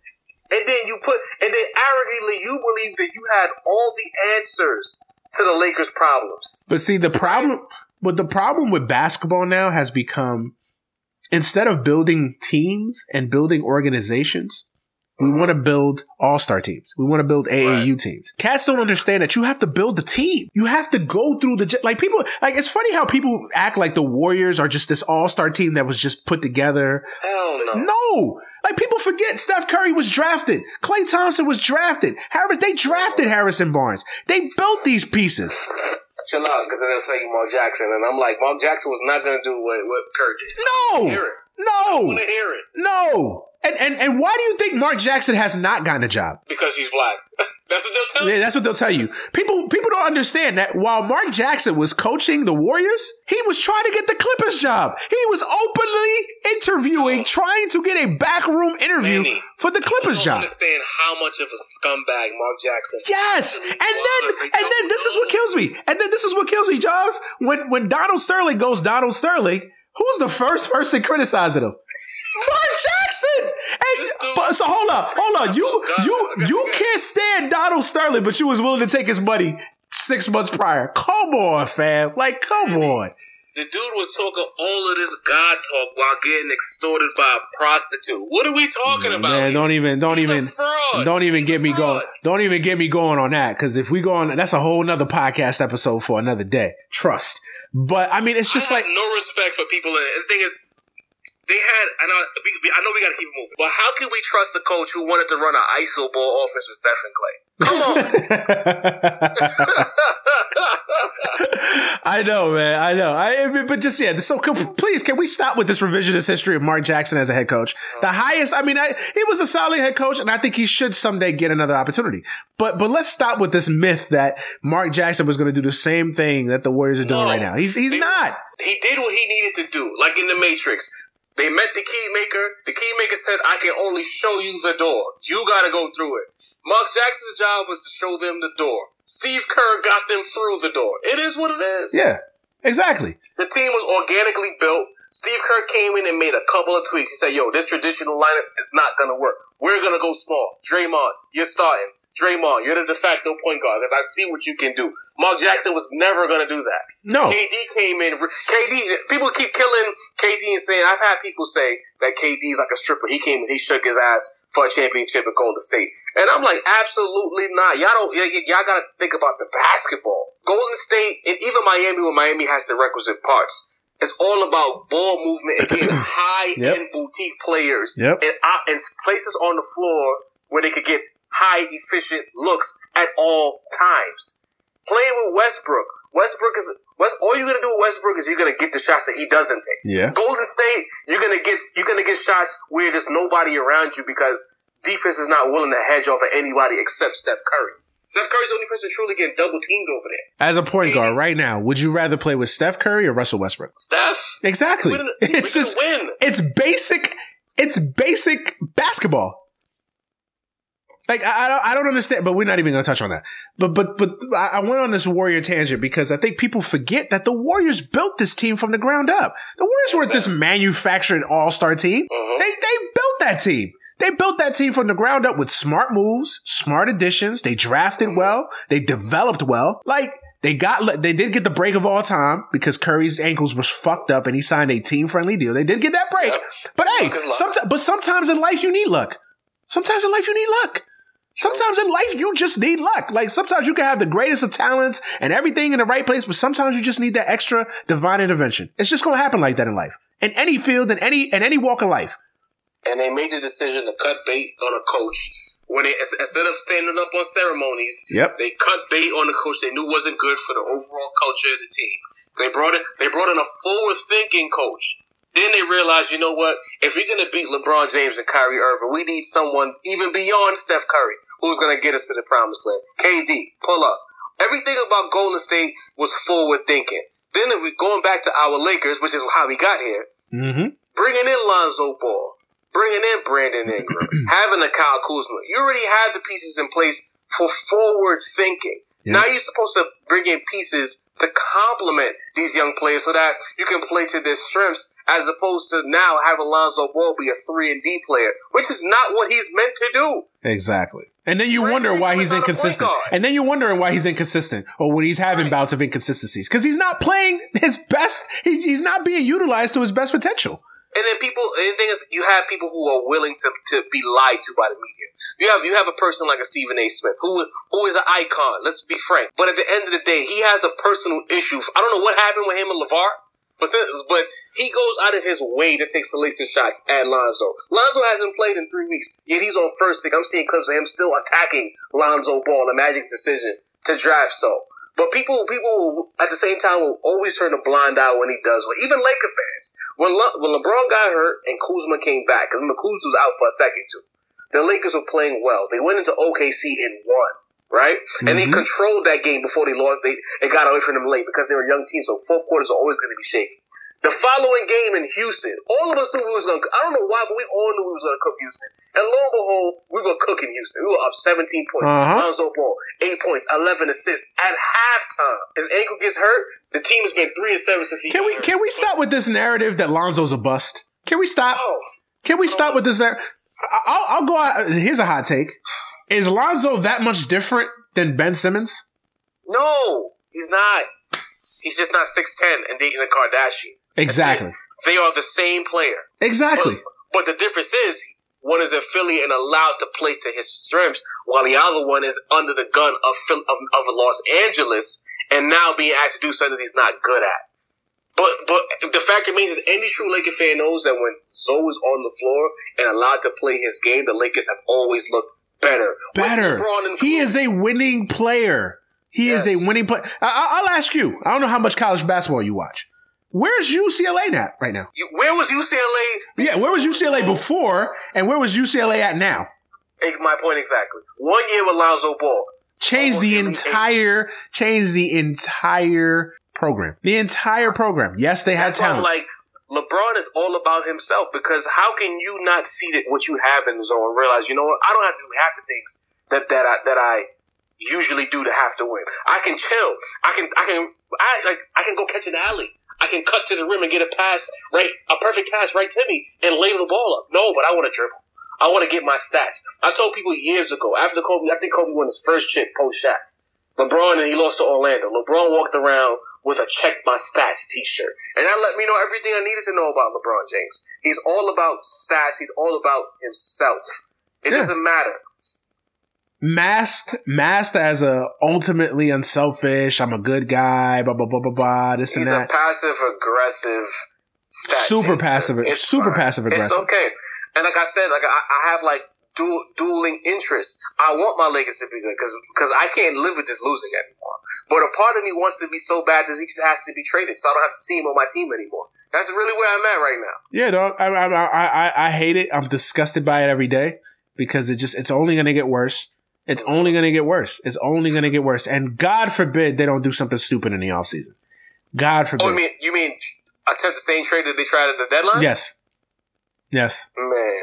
If they just don't give Boogie the bag and chill out, because because I believe that this team is fine. You get some. You get first of all, I want to fight Magic for signing Lance, Rondo, and, and, and, and Michael Beasley, and even JaVale to a certain degree. You took you got LeBron James, and you didn't get shooters. True. What the hell? I, I I didn't mind one of those deals happening. Like I didn't mind the Rondo because I thought Rondo with with with with Lon, with Lonzo was perfect because who better to learn from? Because I've always said this. I thought I think that Lonzo's ceiling is a mix with Rajon Rondo with Jason Kidd. Right. That, that's his ceiling for me. He's a better, more athletic, better shooter than Rondo. So why not grow, why not learn from the master? You know what I'm saying? But the Lance, even though I like Lance, like, and I think he's he's been a good addition for the most part. Like, why make that deal? He, he's not a shooter. He doesn't fit LeBron. JaVale, I've actually been surprised. I didn't like the JaVale signing. I've actually been. But think about it. They gave they gave Rondo nine million dollars. They could have given Ariza fifteen. They could have. I think. Uh, they could have given Julius the two for twenty that he got. Julius two for twenty. I believe the, the, what is his name? Oh my goodness, he he's hurt right now. But Tyreke Evans, I think, signed for twelve million dollars. These are players that we could have used. Hey man, hey, you know? listen. So we, if you're telling me in the offseason we're, we're getting rid of Luke, because I don't, I just, it's not that I don't like Luke. He's just not capable of coaching LeBron. No, he's not capable. And and and and, and yeah, it's. Uh, we saw this a mile away. Like I, I knew it. If Luke got off to a bad start or to even a shaky start, or he just he just didn't he didn't kiss Maverick Carter's ass, you know, in the 1st two weeks of the season, or Rich Paul's ass in the first two weeks of the season, it was going to be over. And what happened? It's over. And he's not, but he has not. Again, people. Here's the thing. I love Luke. I, and I, you know, we in a thread, we argue with Baylor sometimes it's, it's, it's bigger than Luke, in a, a position where he's always going to fail. He's in a no win situation. First of all, he wasn't Magic's guy, so he going in, he's already at a disadvantage because you're you're working for guys that didn't bring you into the organization. And then you bring in players that he want he wants to do his best to appease. A lot of a lot about lack of rotations because he wants to play everybody. That's not going to work. What the Lakers need in the offseason is is two things: shooting and assholes.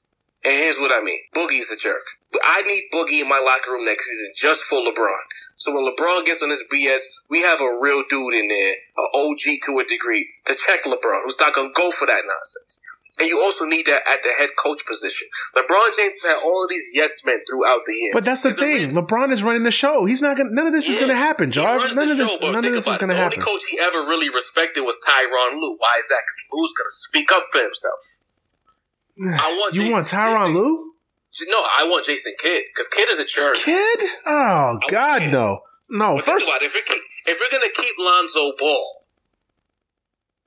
why not have Kidd as the coach? I see where you're going with it, but I'm just uh, Jason Kidd. First of all, I'm tired of hearing Jason Kidd's this great coach. He flamed out in New Jersey and he flamed out in Milwaukee. See, that flame out talk had nothing to do with basketball, though, man. It wasn't like the teams. I get that, but if we're gonna say if we're gonna apply the same thing to Mark Jackson, let's apply the same thing to Jason Kidd. Yeah, but Jason Kidd, the things that Jason Kidd was doing was trying to make power plays inside the organization, not not sleeping prostitutes and then throwing a true, true. That's, but that's, Jason Kidd also got a DUI.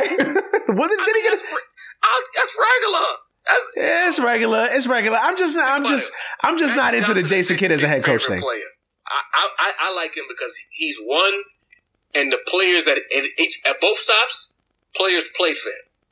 That's something, something to be said for that. I get what you, I get your concerns. That's, that's not something to like to wipe your nose at.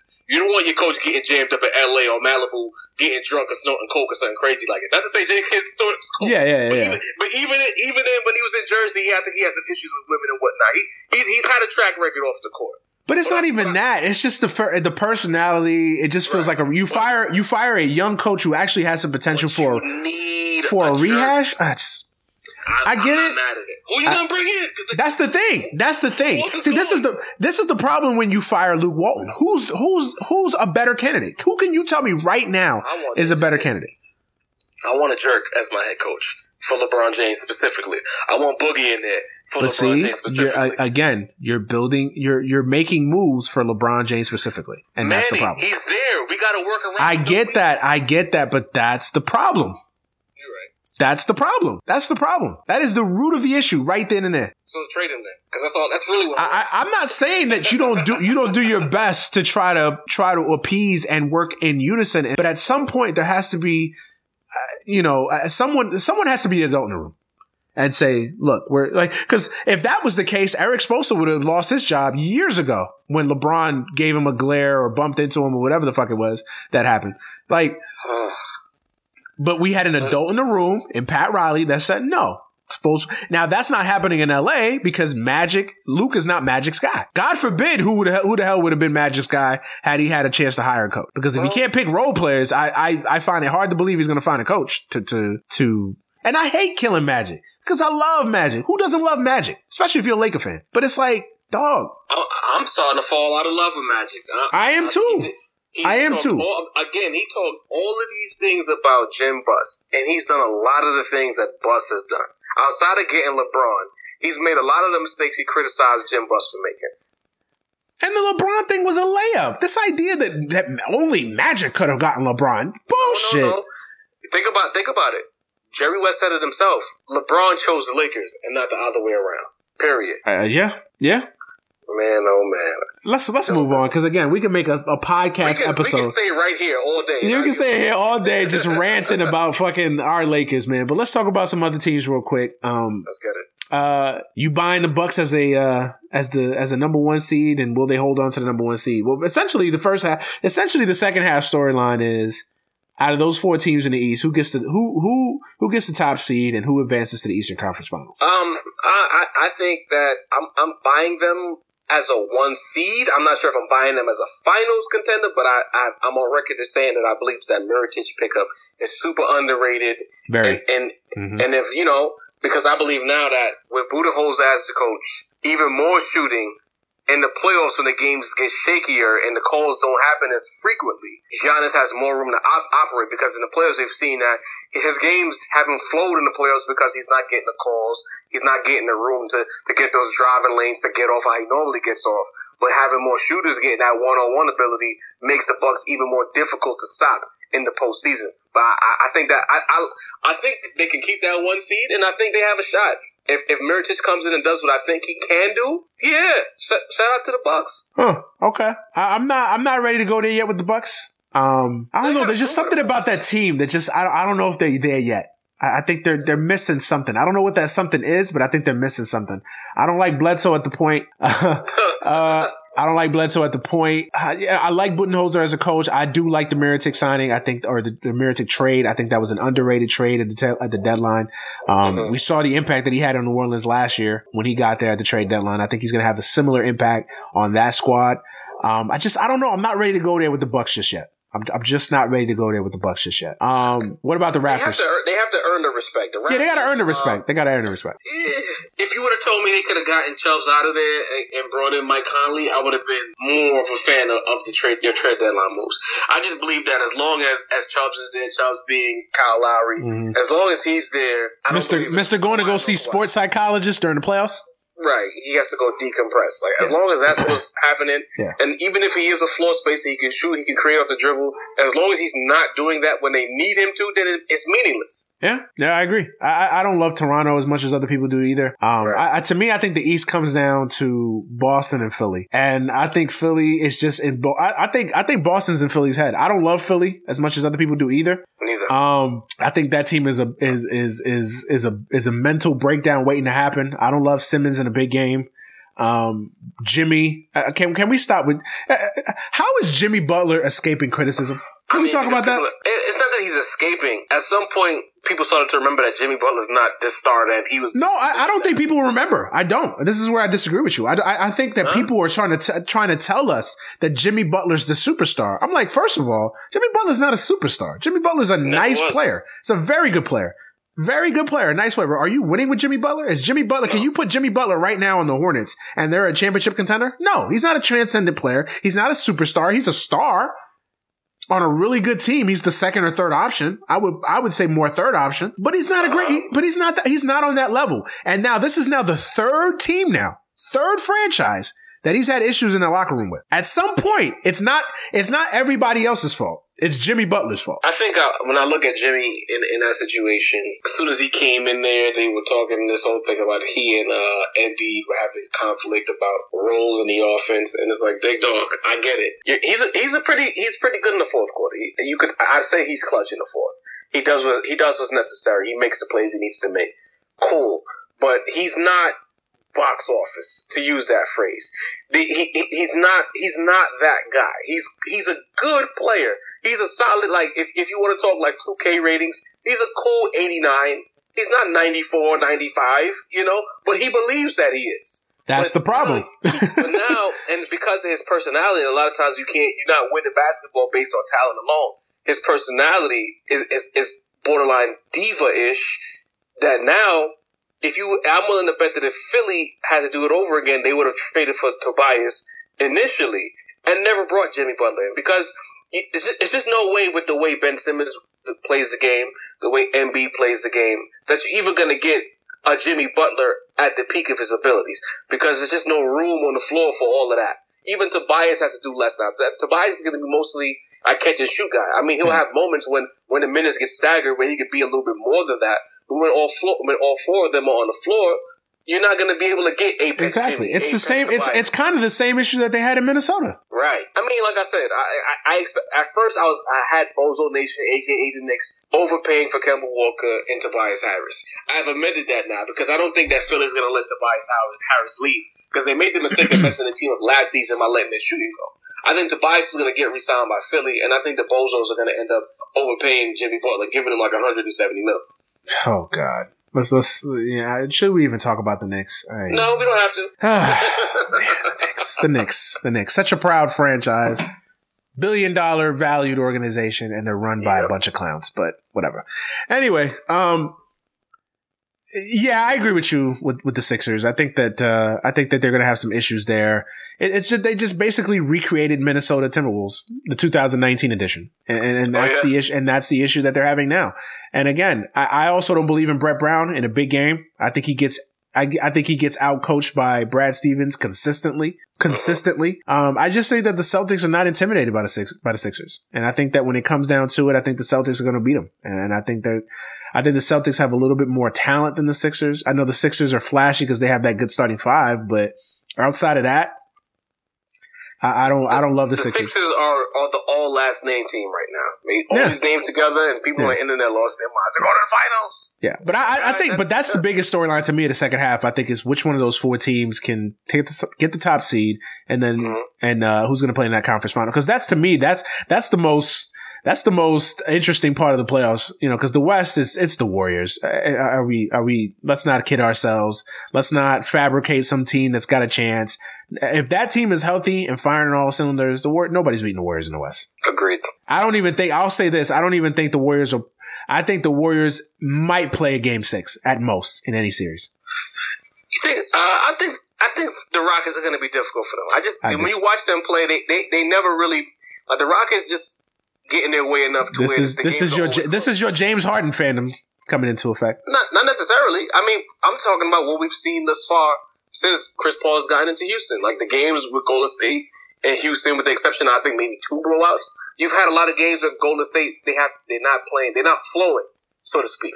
Houston's not the same team they were last year. Houston's gonna nah. Houston's gonna but rule the, the games they played this year. It, the games have been they've been close. Ugly. They've been they've been they've been, been ugly games.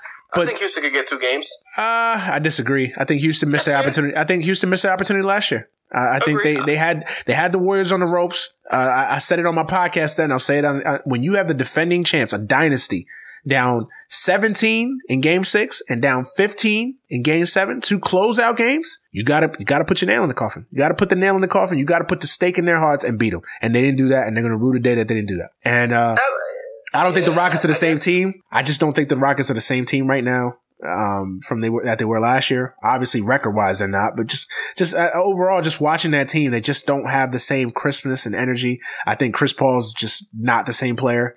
Um, I know he's been out for a while and he's getting the swing of things. I just don't. I don't honestly. I don't see the only team, and I know this is crazy to say. I, I don't think OKC is there. I don't think uh, Denver's not there. Denver's not ready for prime time just yet. Um, Denver better be careful they don't see a, good, a big time team like the Lakers in the postseason. in that first round series. Uh, Denver's not a good matchup for us, to be frank.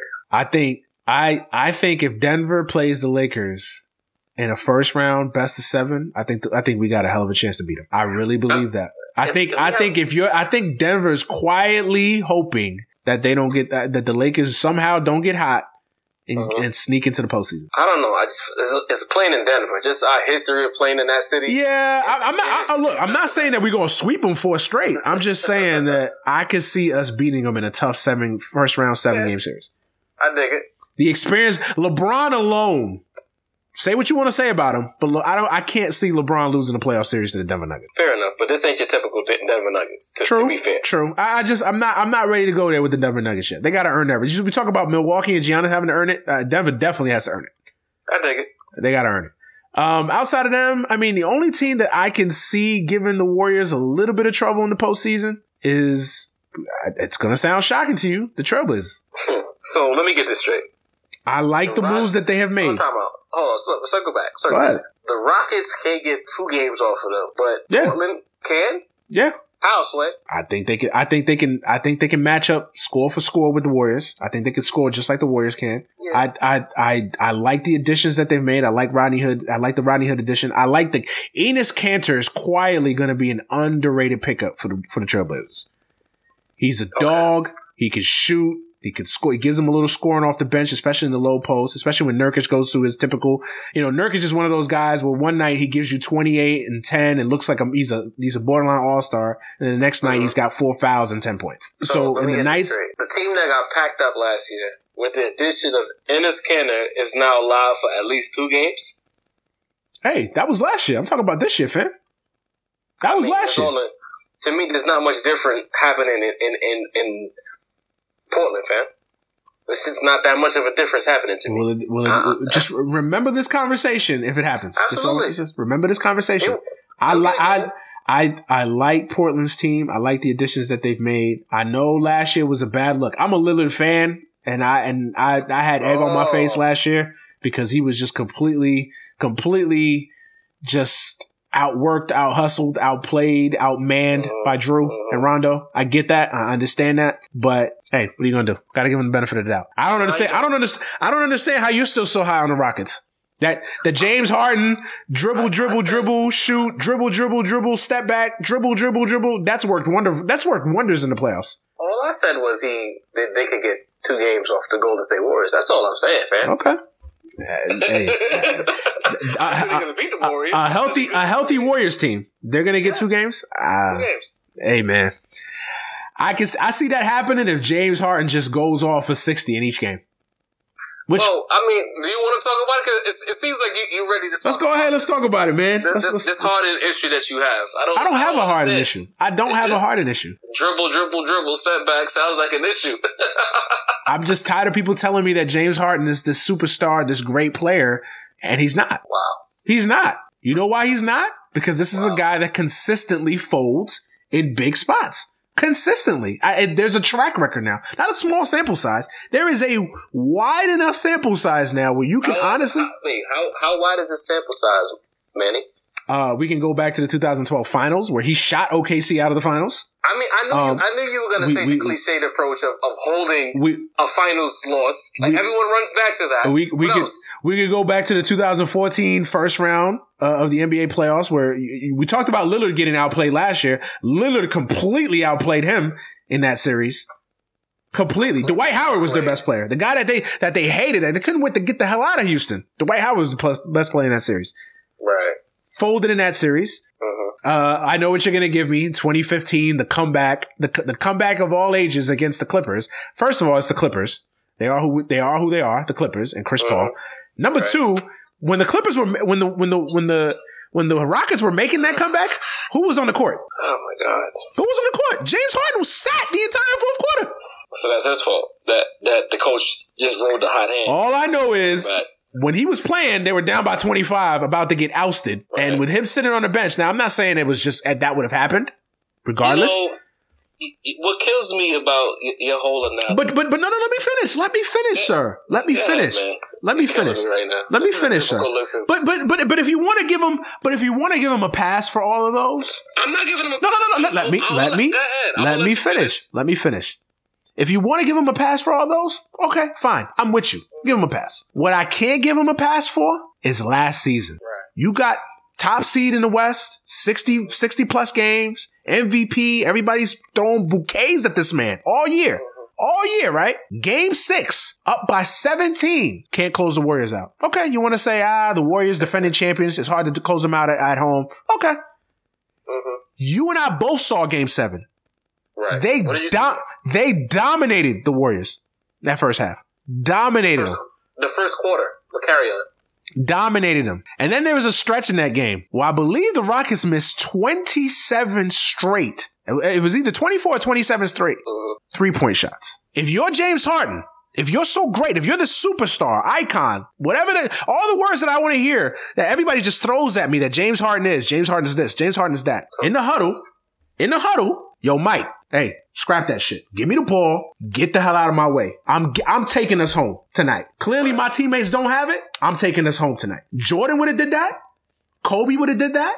LeBron, the man we hate the most, LeBron would have did that. Superstars do that. James Harden didn't do that. The softest 35 points I've ever seen in my life.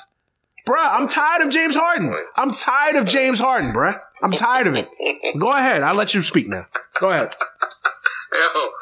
Yo, you know what? what Go ahead. What's killing me here is that you have already decided what it is, how you feel about James Harden. I'm not even sure I could move you off of that. But no, so I know I want to be swayed. I want to be moved. Move me, please. Move me. You, you. What do you?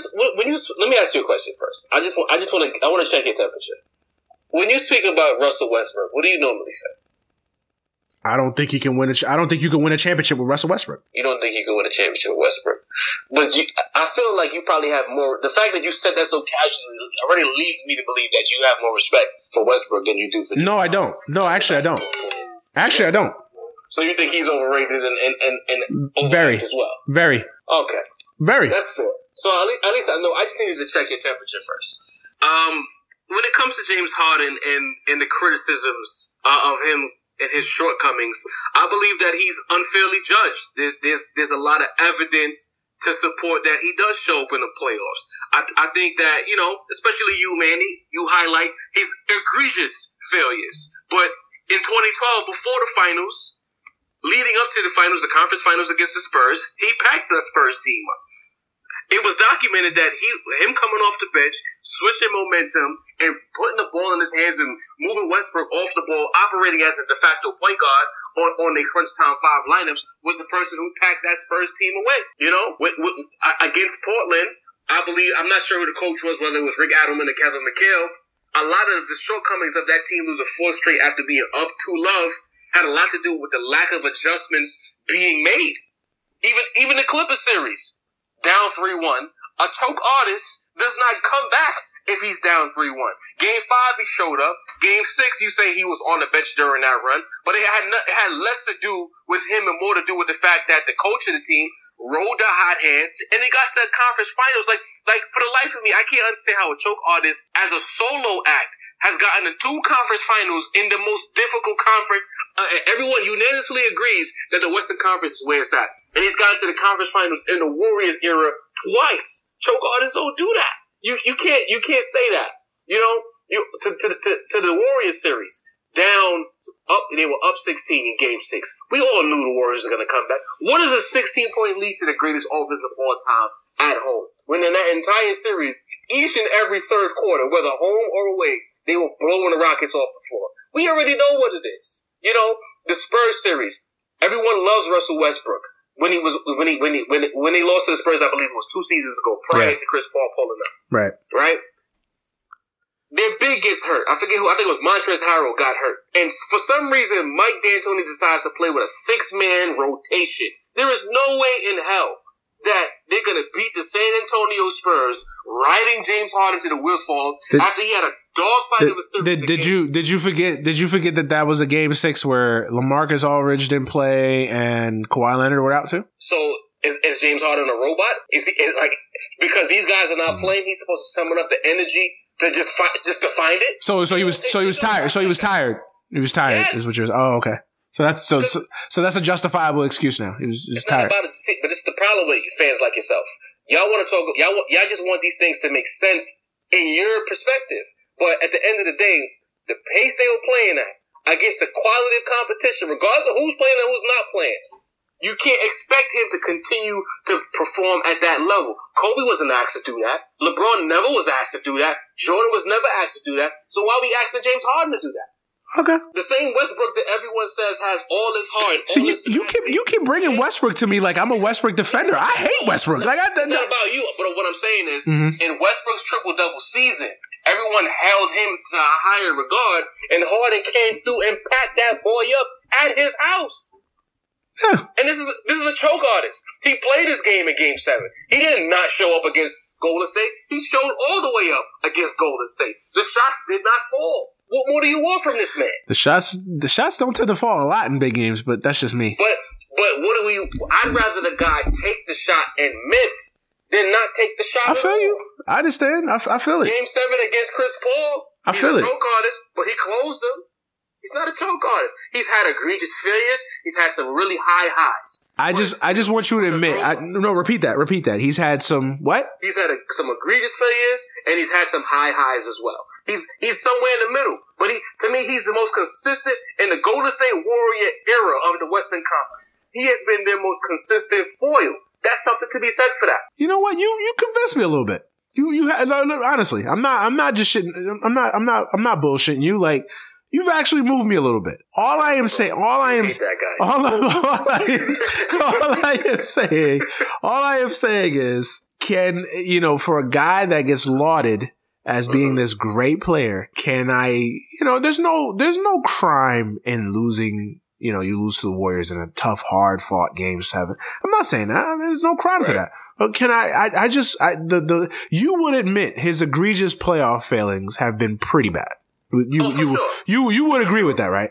Here's where I agree with you. Th- those shortcomings, those fails, they'll never be erased until he wins a championship. He's in that mode now where it's like, now it's championship or bust. He got the resume now. He has it. He has the MVPs. You can say he should have two or three MVPs. He might win another MVP this year. He's been the most consistent shooting guard since Kobe retired. He has all of these accolades. Now he has to win. A championship is the only thing that's going to validate him. Now, fair enough. Facts. See that, that that's all I wanted to. That's all I wanted to hear. I wanted to hear you be honest enough to say, you know what, his his playoff shortcomings have been that bad, and he needs a championship, or he needs this, that, and the other. Yeah, that, that's, that's that's all I wanted to hear. If, if you said that, I could respect it. If I if you if you were to tell me that that's what you that that that's what he needs, and this is that's a fair assessment and evaluation. But there are You some hard getting, you can't keep getting countless stats. Now at this at this point in Harden's career, it's about rings. If, and if you can just keep getting nice stats and no rings, you're just here. Exactly. And that is my point. That is my point. He can have all the 60 point triple doubles and all that. That's great. Wonderful. Awesome. Entertaining. I just want to see more on the resume. That's all. That is all I want to see. I want to see more on the resume that counts, that matters.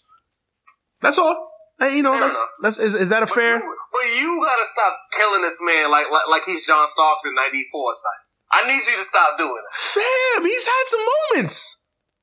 Ah, come on, let- Listen, I won't. I won't forget. I won't forget that that that 2016 ouster by the Spurs, bro. Your two Fair best. Your two best players are not on the court. Game six at home, bro. You got to must. You got to muster your energy to, to, to- And it's not like he he. You know. It, it- you know. Like, bro, their two best players didn't play. Mm. Like you got, you got, like I, I don't care if you gotta basically, you know, do some santeria, brujeria shit. Like, bruh, something. You gotta muster enough energy to to to, it, to was a, it was a bad look, man. I'll give you that. Exactly. That's what I'm saying. It's a terrible look, right? Now, he had he lost that series in seven, I, I can't kill him because the Spurs were probably the better team that year. But when you lose, and it's not like they lost by one point or they lost on a fluke. They they got blown out. They did. They did. That's all I'm saying. I just, I just, Spurs been doing that for years. true, We got it. true, true indeed, true indeed. That's what I'm saying. But I just, I just want James Harden in the biggest of moments and the biggest of spots to come through So like the play. So what if he loses but shows up the way you want him to show up? Then I, I can't kill him. I can't kill him. Okay. I cannot kill him. See, I'm not those one of those like, oh, you, it's it's only a championship or nothing. No, like I understand that there's a lot of things that go into winning a championship. It's not just guys going out there and scoring 55 points, 12 rebounds, 17 assists. No, I, I get that. I understand that. But James Harden now, see, this is this is my problem with fans. You want to laud him and praise him and put him on that plat- on that pedestal, bruh. There's a lot that goes into that we don't just put guys on that pedestal just to put them on there. Like when you get put on that pedestal, like you got to answer the call. I don't want to hear that you tired in a playoff game. I don't want to hear that, oh, well, this guy was this or this guy was that or that Chris Paul hurt his hamstring. Who won the MVP last year? Was it James Harden or was it Chris Paul? I, I must have missed it. But that's not how the NBA works. Man. I get that. That's I understand. That's not how that works. You need your requisite parts to win a championship. Facts. I understand that. I do. I really as a, do. As a Kobe fan, you should be even more understanding of what Harden is going through. You you should you should definitely understand. We we ain't we ain't never had Kobe have flame outs the way he had, bro. Wait, what? The only the only flame out the only flameout that you could say that you could give Kobe. I don't I don't count the Utah Jazz. And, against Boston I? I, I, I don't Flameout. Okay, flame out. The only game, game, game, seven against Phoenix was what? Not a flame out. Flame out. Those are the only two that you could count against, and and, and if you want to count the Pistons, but that to me was an entire roster, not not just Kobe. That was it that happened was, though, my guy. I understand that, but that was but that was. Have you ever seen Kobe play as badly as Harden has played in some of these big spots? Sam, he didn't shoot the ball against the, the Suns in the whole second half. That was that was that was Kobe being a dick that day, and you know that. That was Kobe. It was unacceptable, and I killed. That was the one time. That was the one. That was the one time in my Kobe fandom that I killed Kobe. I was like, yo, that's some okay. bullshit. That was some bullshit. That was some bullshit. He did that to prove a point, and you know it. You know he did that shit to prove a point. He was yes. like, he was like, he was like, he was tired of getting criticized about it. So he was like, all right, watch, watch how well we do when I don't take a shot. Cause like it, it made no sense. It really made no sense. And Kobe, like had had any other player done done something similar, I don't think I think it would have made more sense. But Kobe, Kobe, Kobe knows better. Like there was no way in hell that they were going to win that game on the road in Game Seven, coming off a crushing defeat in Game Six. Like there was no other way you were going to win that game unless unless Kobe went off. I don't know. We've, we've, we've been packed up in pretty legendary fashion during the Kobe. Fam, the, the, even, the fam, the, even the, the 2011 against the Mavericks, another pack up. We've been, we've been packed up badly in the Kobe era. But but the, but here's the here's the thing. Here's the difference. It's it's a difference between like you just one team just being flat out better than the other. Like the Mavericks, they just were better than we were. That that that on, on and for that four game stretch and for that postseason, they were better than we were. Can't can't debate it. Can't argue it. Can't you know they they blew us out four straight games. It just wasn't even it wasn't competitive. I don't think you could put that on Kobe and say, well, Kobe just didn't play well. I think if you look at the numbers, if you look at the stats, Kobe played well enough, but nobody else really did anything. And the Mavericks were just they were the, they were the team of destiny that year. They just they just God wanted Dirk to win the championship that year. You know what I'm saying? In 04 against the Pistons, that was more about Malone fucking Vanessa or trying to fuck Vanessa and Kobe, Kobe having one foot out the door, Phil having one foot out the door. But Shaq got to the finals. True. And, and decided to not play well. True. The only ones that you could really compare to the Harden levels is game six against Boston. That was a bad look. And, and, and game seven against Phoenix. That was, that to me was the worst. That was, that was the one moment that you could say, yeah, Kobe, that was a bad look for Kobe. That was a bad, that, that was unacceptable.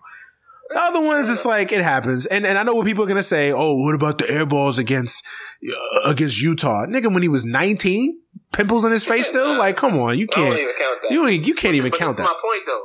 I'm always a proponent of take the shot. I don't care if he misses it. If you're willing to shoot the ball when it gets in your hand, I'm never gonna kill you. That's just me. Agreed. Agreed. Agreed. So let's let's run through these awards real quick before we get out of here. Um, who's your MVP? If first, if the if the season ended today, who's your MVP? Uh, it's tough. It, it, Giannis Antetokounmpo is having a, a, a really good first half, but I, you know, gotta go hard. Of course you do. Uh, who's your defense? come on. Is he not the MVP? Uh, yeah, I, I, All things considered, is, is he not MVP?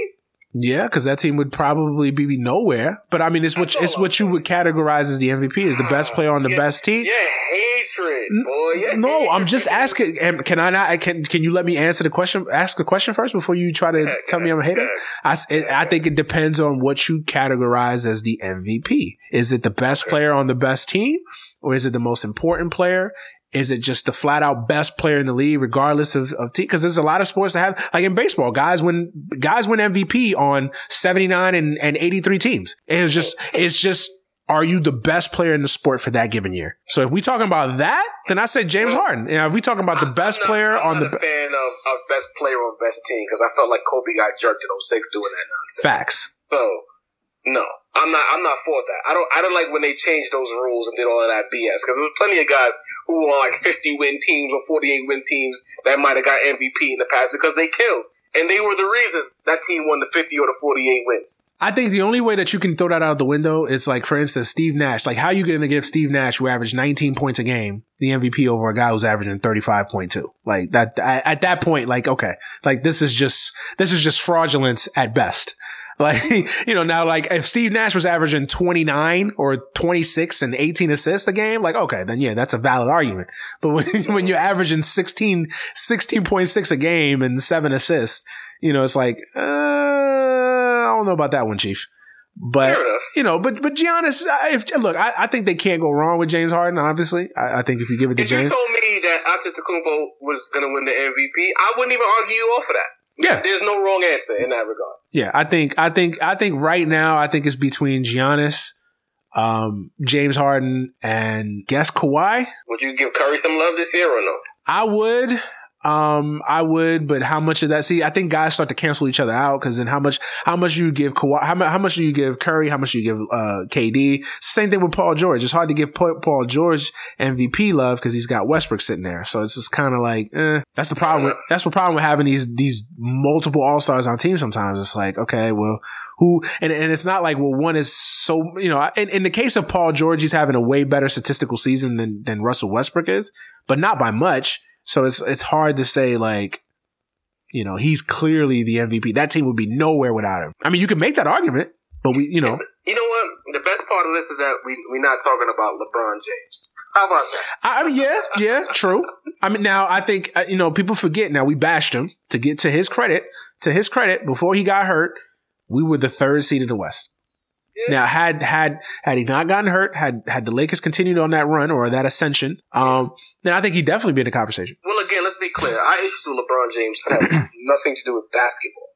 He's great. It's the back room. It's the it's the back room negotiator, the back room dealer, the the stab you in the back just to get ahead. LeBron James. You're doing you're doing special handshakes with, with, with players that you were in the in the front office meetings telling you you need to get him up out of here to get one player. Yeah. That's the issue. And and the problem with LeBron, and just and not to beat that into a dead horse, but the problem with LeBron is it's hard. That's the problem with the NBA now is that he basically has a sports agency. Like he he owns Klutch Sports. I know Rich Paul's the guy, but it's it's it's LeBron's agency. Exactly. It's hard. It's hard to it's, it's hard to not call collusion when it's like or or or tampering when your best player, your figurehead, who's a Mhm. player, is also part of one of the most powerful sports agency in the league. Like I think that's a product of the new era Mhm. uh, of with, with, with Adam Silver. I just feel like they would have been, it would have been a different energy with, with Commissioner Stern. Yeah, absolutely. I agree. I agree. Uh, real quick, rookie of the year, got to be Luka, right? Definitely Luka. Um, as I feel like the, the Mavericks have kind of come down to earth as far as wins and losses are concerned. But it wasn't about that this year. It was about that team is still that team is still. But I feel like Trae Young is, is getting an unfair shake because he's cooking out in Atlanta. yeah, he's playing well. He's actually playing better than I actually thought he would. So it, Yeah. big ups to him. So right now it looks like a fair deal for both teams. Um, I think long term though, I think you could you could bet on Luka more than I think Trae. But I. but we'll see. We'll see. Let's see these guys do it again for it's, for Luka Doncic is getting the MVP. That's the MVP, the rookie of the year. That's decided. It is what it is. yeah. Luka's Luka's the Luka's the rookie of the year. Uh, defensive player of the year. Lonzo Ball. Nah, I, I can't call it. I don't. I don't know. Yeah, this one's always hard. This one's always tricky because it's like, how do you really? I mean, we're not watching every single game of every single team to see Yeah, who's I think defensive it's player of the year. my man out in Utah, but I'm I'm team Lonzo. When Lonzo is healthy, I had him first team all defense, and if you call me on a good day, I'd say DPOY. But it's probably going to be Gobert. Yeah, I mean, if you gave me, I mean, it could be Draymond, it could be Gobert, it could be, uh, you know, Kawhi. You could give, you could give it to a bunch of guys, honestly. So, uh, comeback player of the year or most improved player. They don't have comeback. Most improved player of the year. Most improved is looking like D'Angelo Russell. Yeah, yeah, true. Yeah, uh, yeah, D'Angelo. Who you got? Probably D'Angelo or LaVine. I feel like because of the playoff implications of Brooklyn. Yeah, D'Angelo. Yeah, D'Angelo. Yeah, absolutely. Coach of the year. Um, this is a tough one. Coach of the year. Luke Walton having to Luke Walton having to deal with all that shit. right? I'm thinking. I'm thinking Budenholzer or the Nets coach's name is escaping me right now. Uh, Kenny uh, Kenny Atkinson. Kenny Atkinson. Yeah, yeah. Those uh, two guys are top two for me.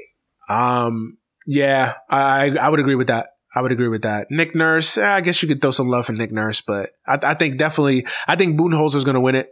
Um, yeah, I, I, mean, you can't go. Re- I mean, honestly, they should have a tie. I mean, should give it to Budenholzer and Atkinson, but if you had to pick one, just because of the record and what they've done. I would say Budenholzer. All right, man. I think that's that's pretty much it, man. Uh, I, am sure we'll get together. I, at, at the end of the season and talk some more. Um, I got I got to show up on. I got to show up on the gray area one absolutely one I'm, of these I'm, days. I'm sorting out my my sum, my spring and my summer schedule right now because I, am I'm really meticulous. Like I kind of plan ahead. Facts. Like I, unless something happens that I feel like I need to like shake things up, I usually know who's coming on when. Yeah, that's that's so, a that's a good way to that's a good way to having it. Um, so I'm, I'm figuring some things out. I got my my March lineup. I might need you real soon. I'm I'm still sorting it out. I'm doing a Lakers episode a Laker centric deal real, really soon.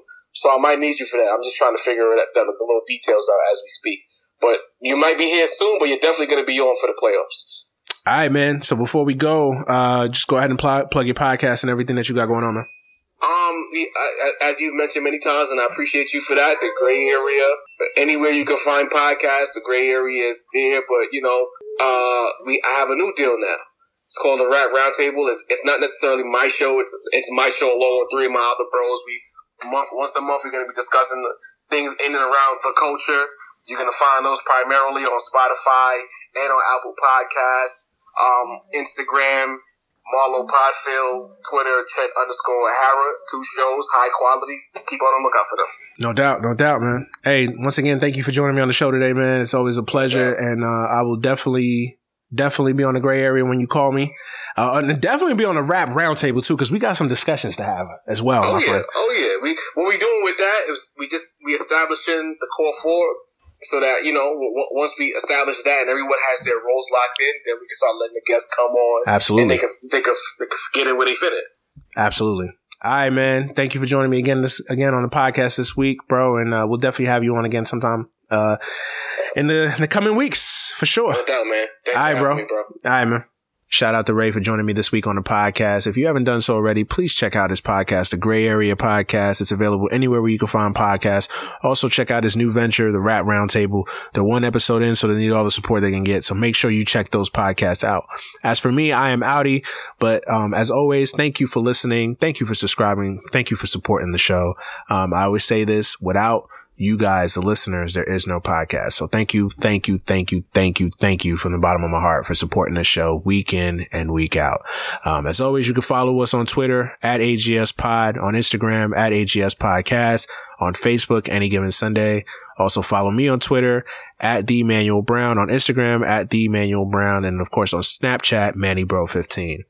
Uh, hope you guys enjoy the All Star game tonight. Hopefully, you're not too bored by 200 to 180, which will probably be the final score. Uh, but yeah, man, hope you, hopefully you guys have a happy, safe, blessed rest of your week, and we'll catch you next week on the podcast. Peace.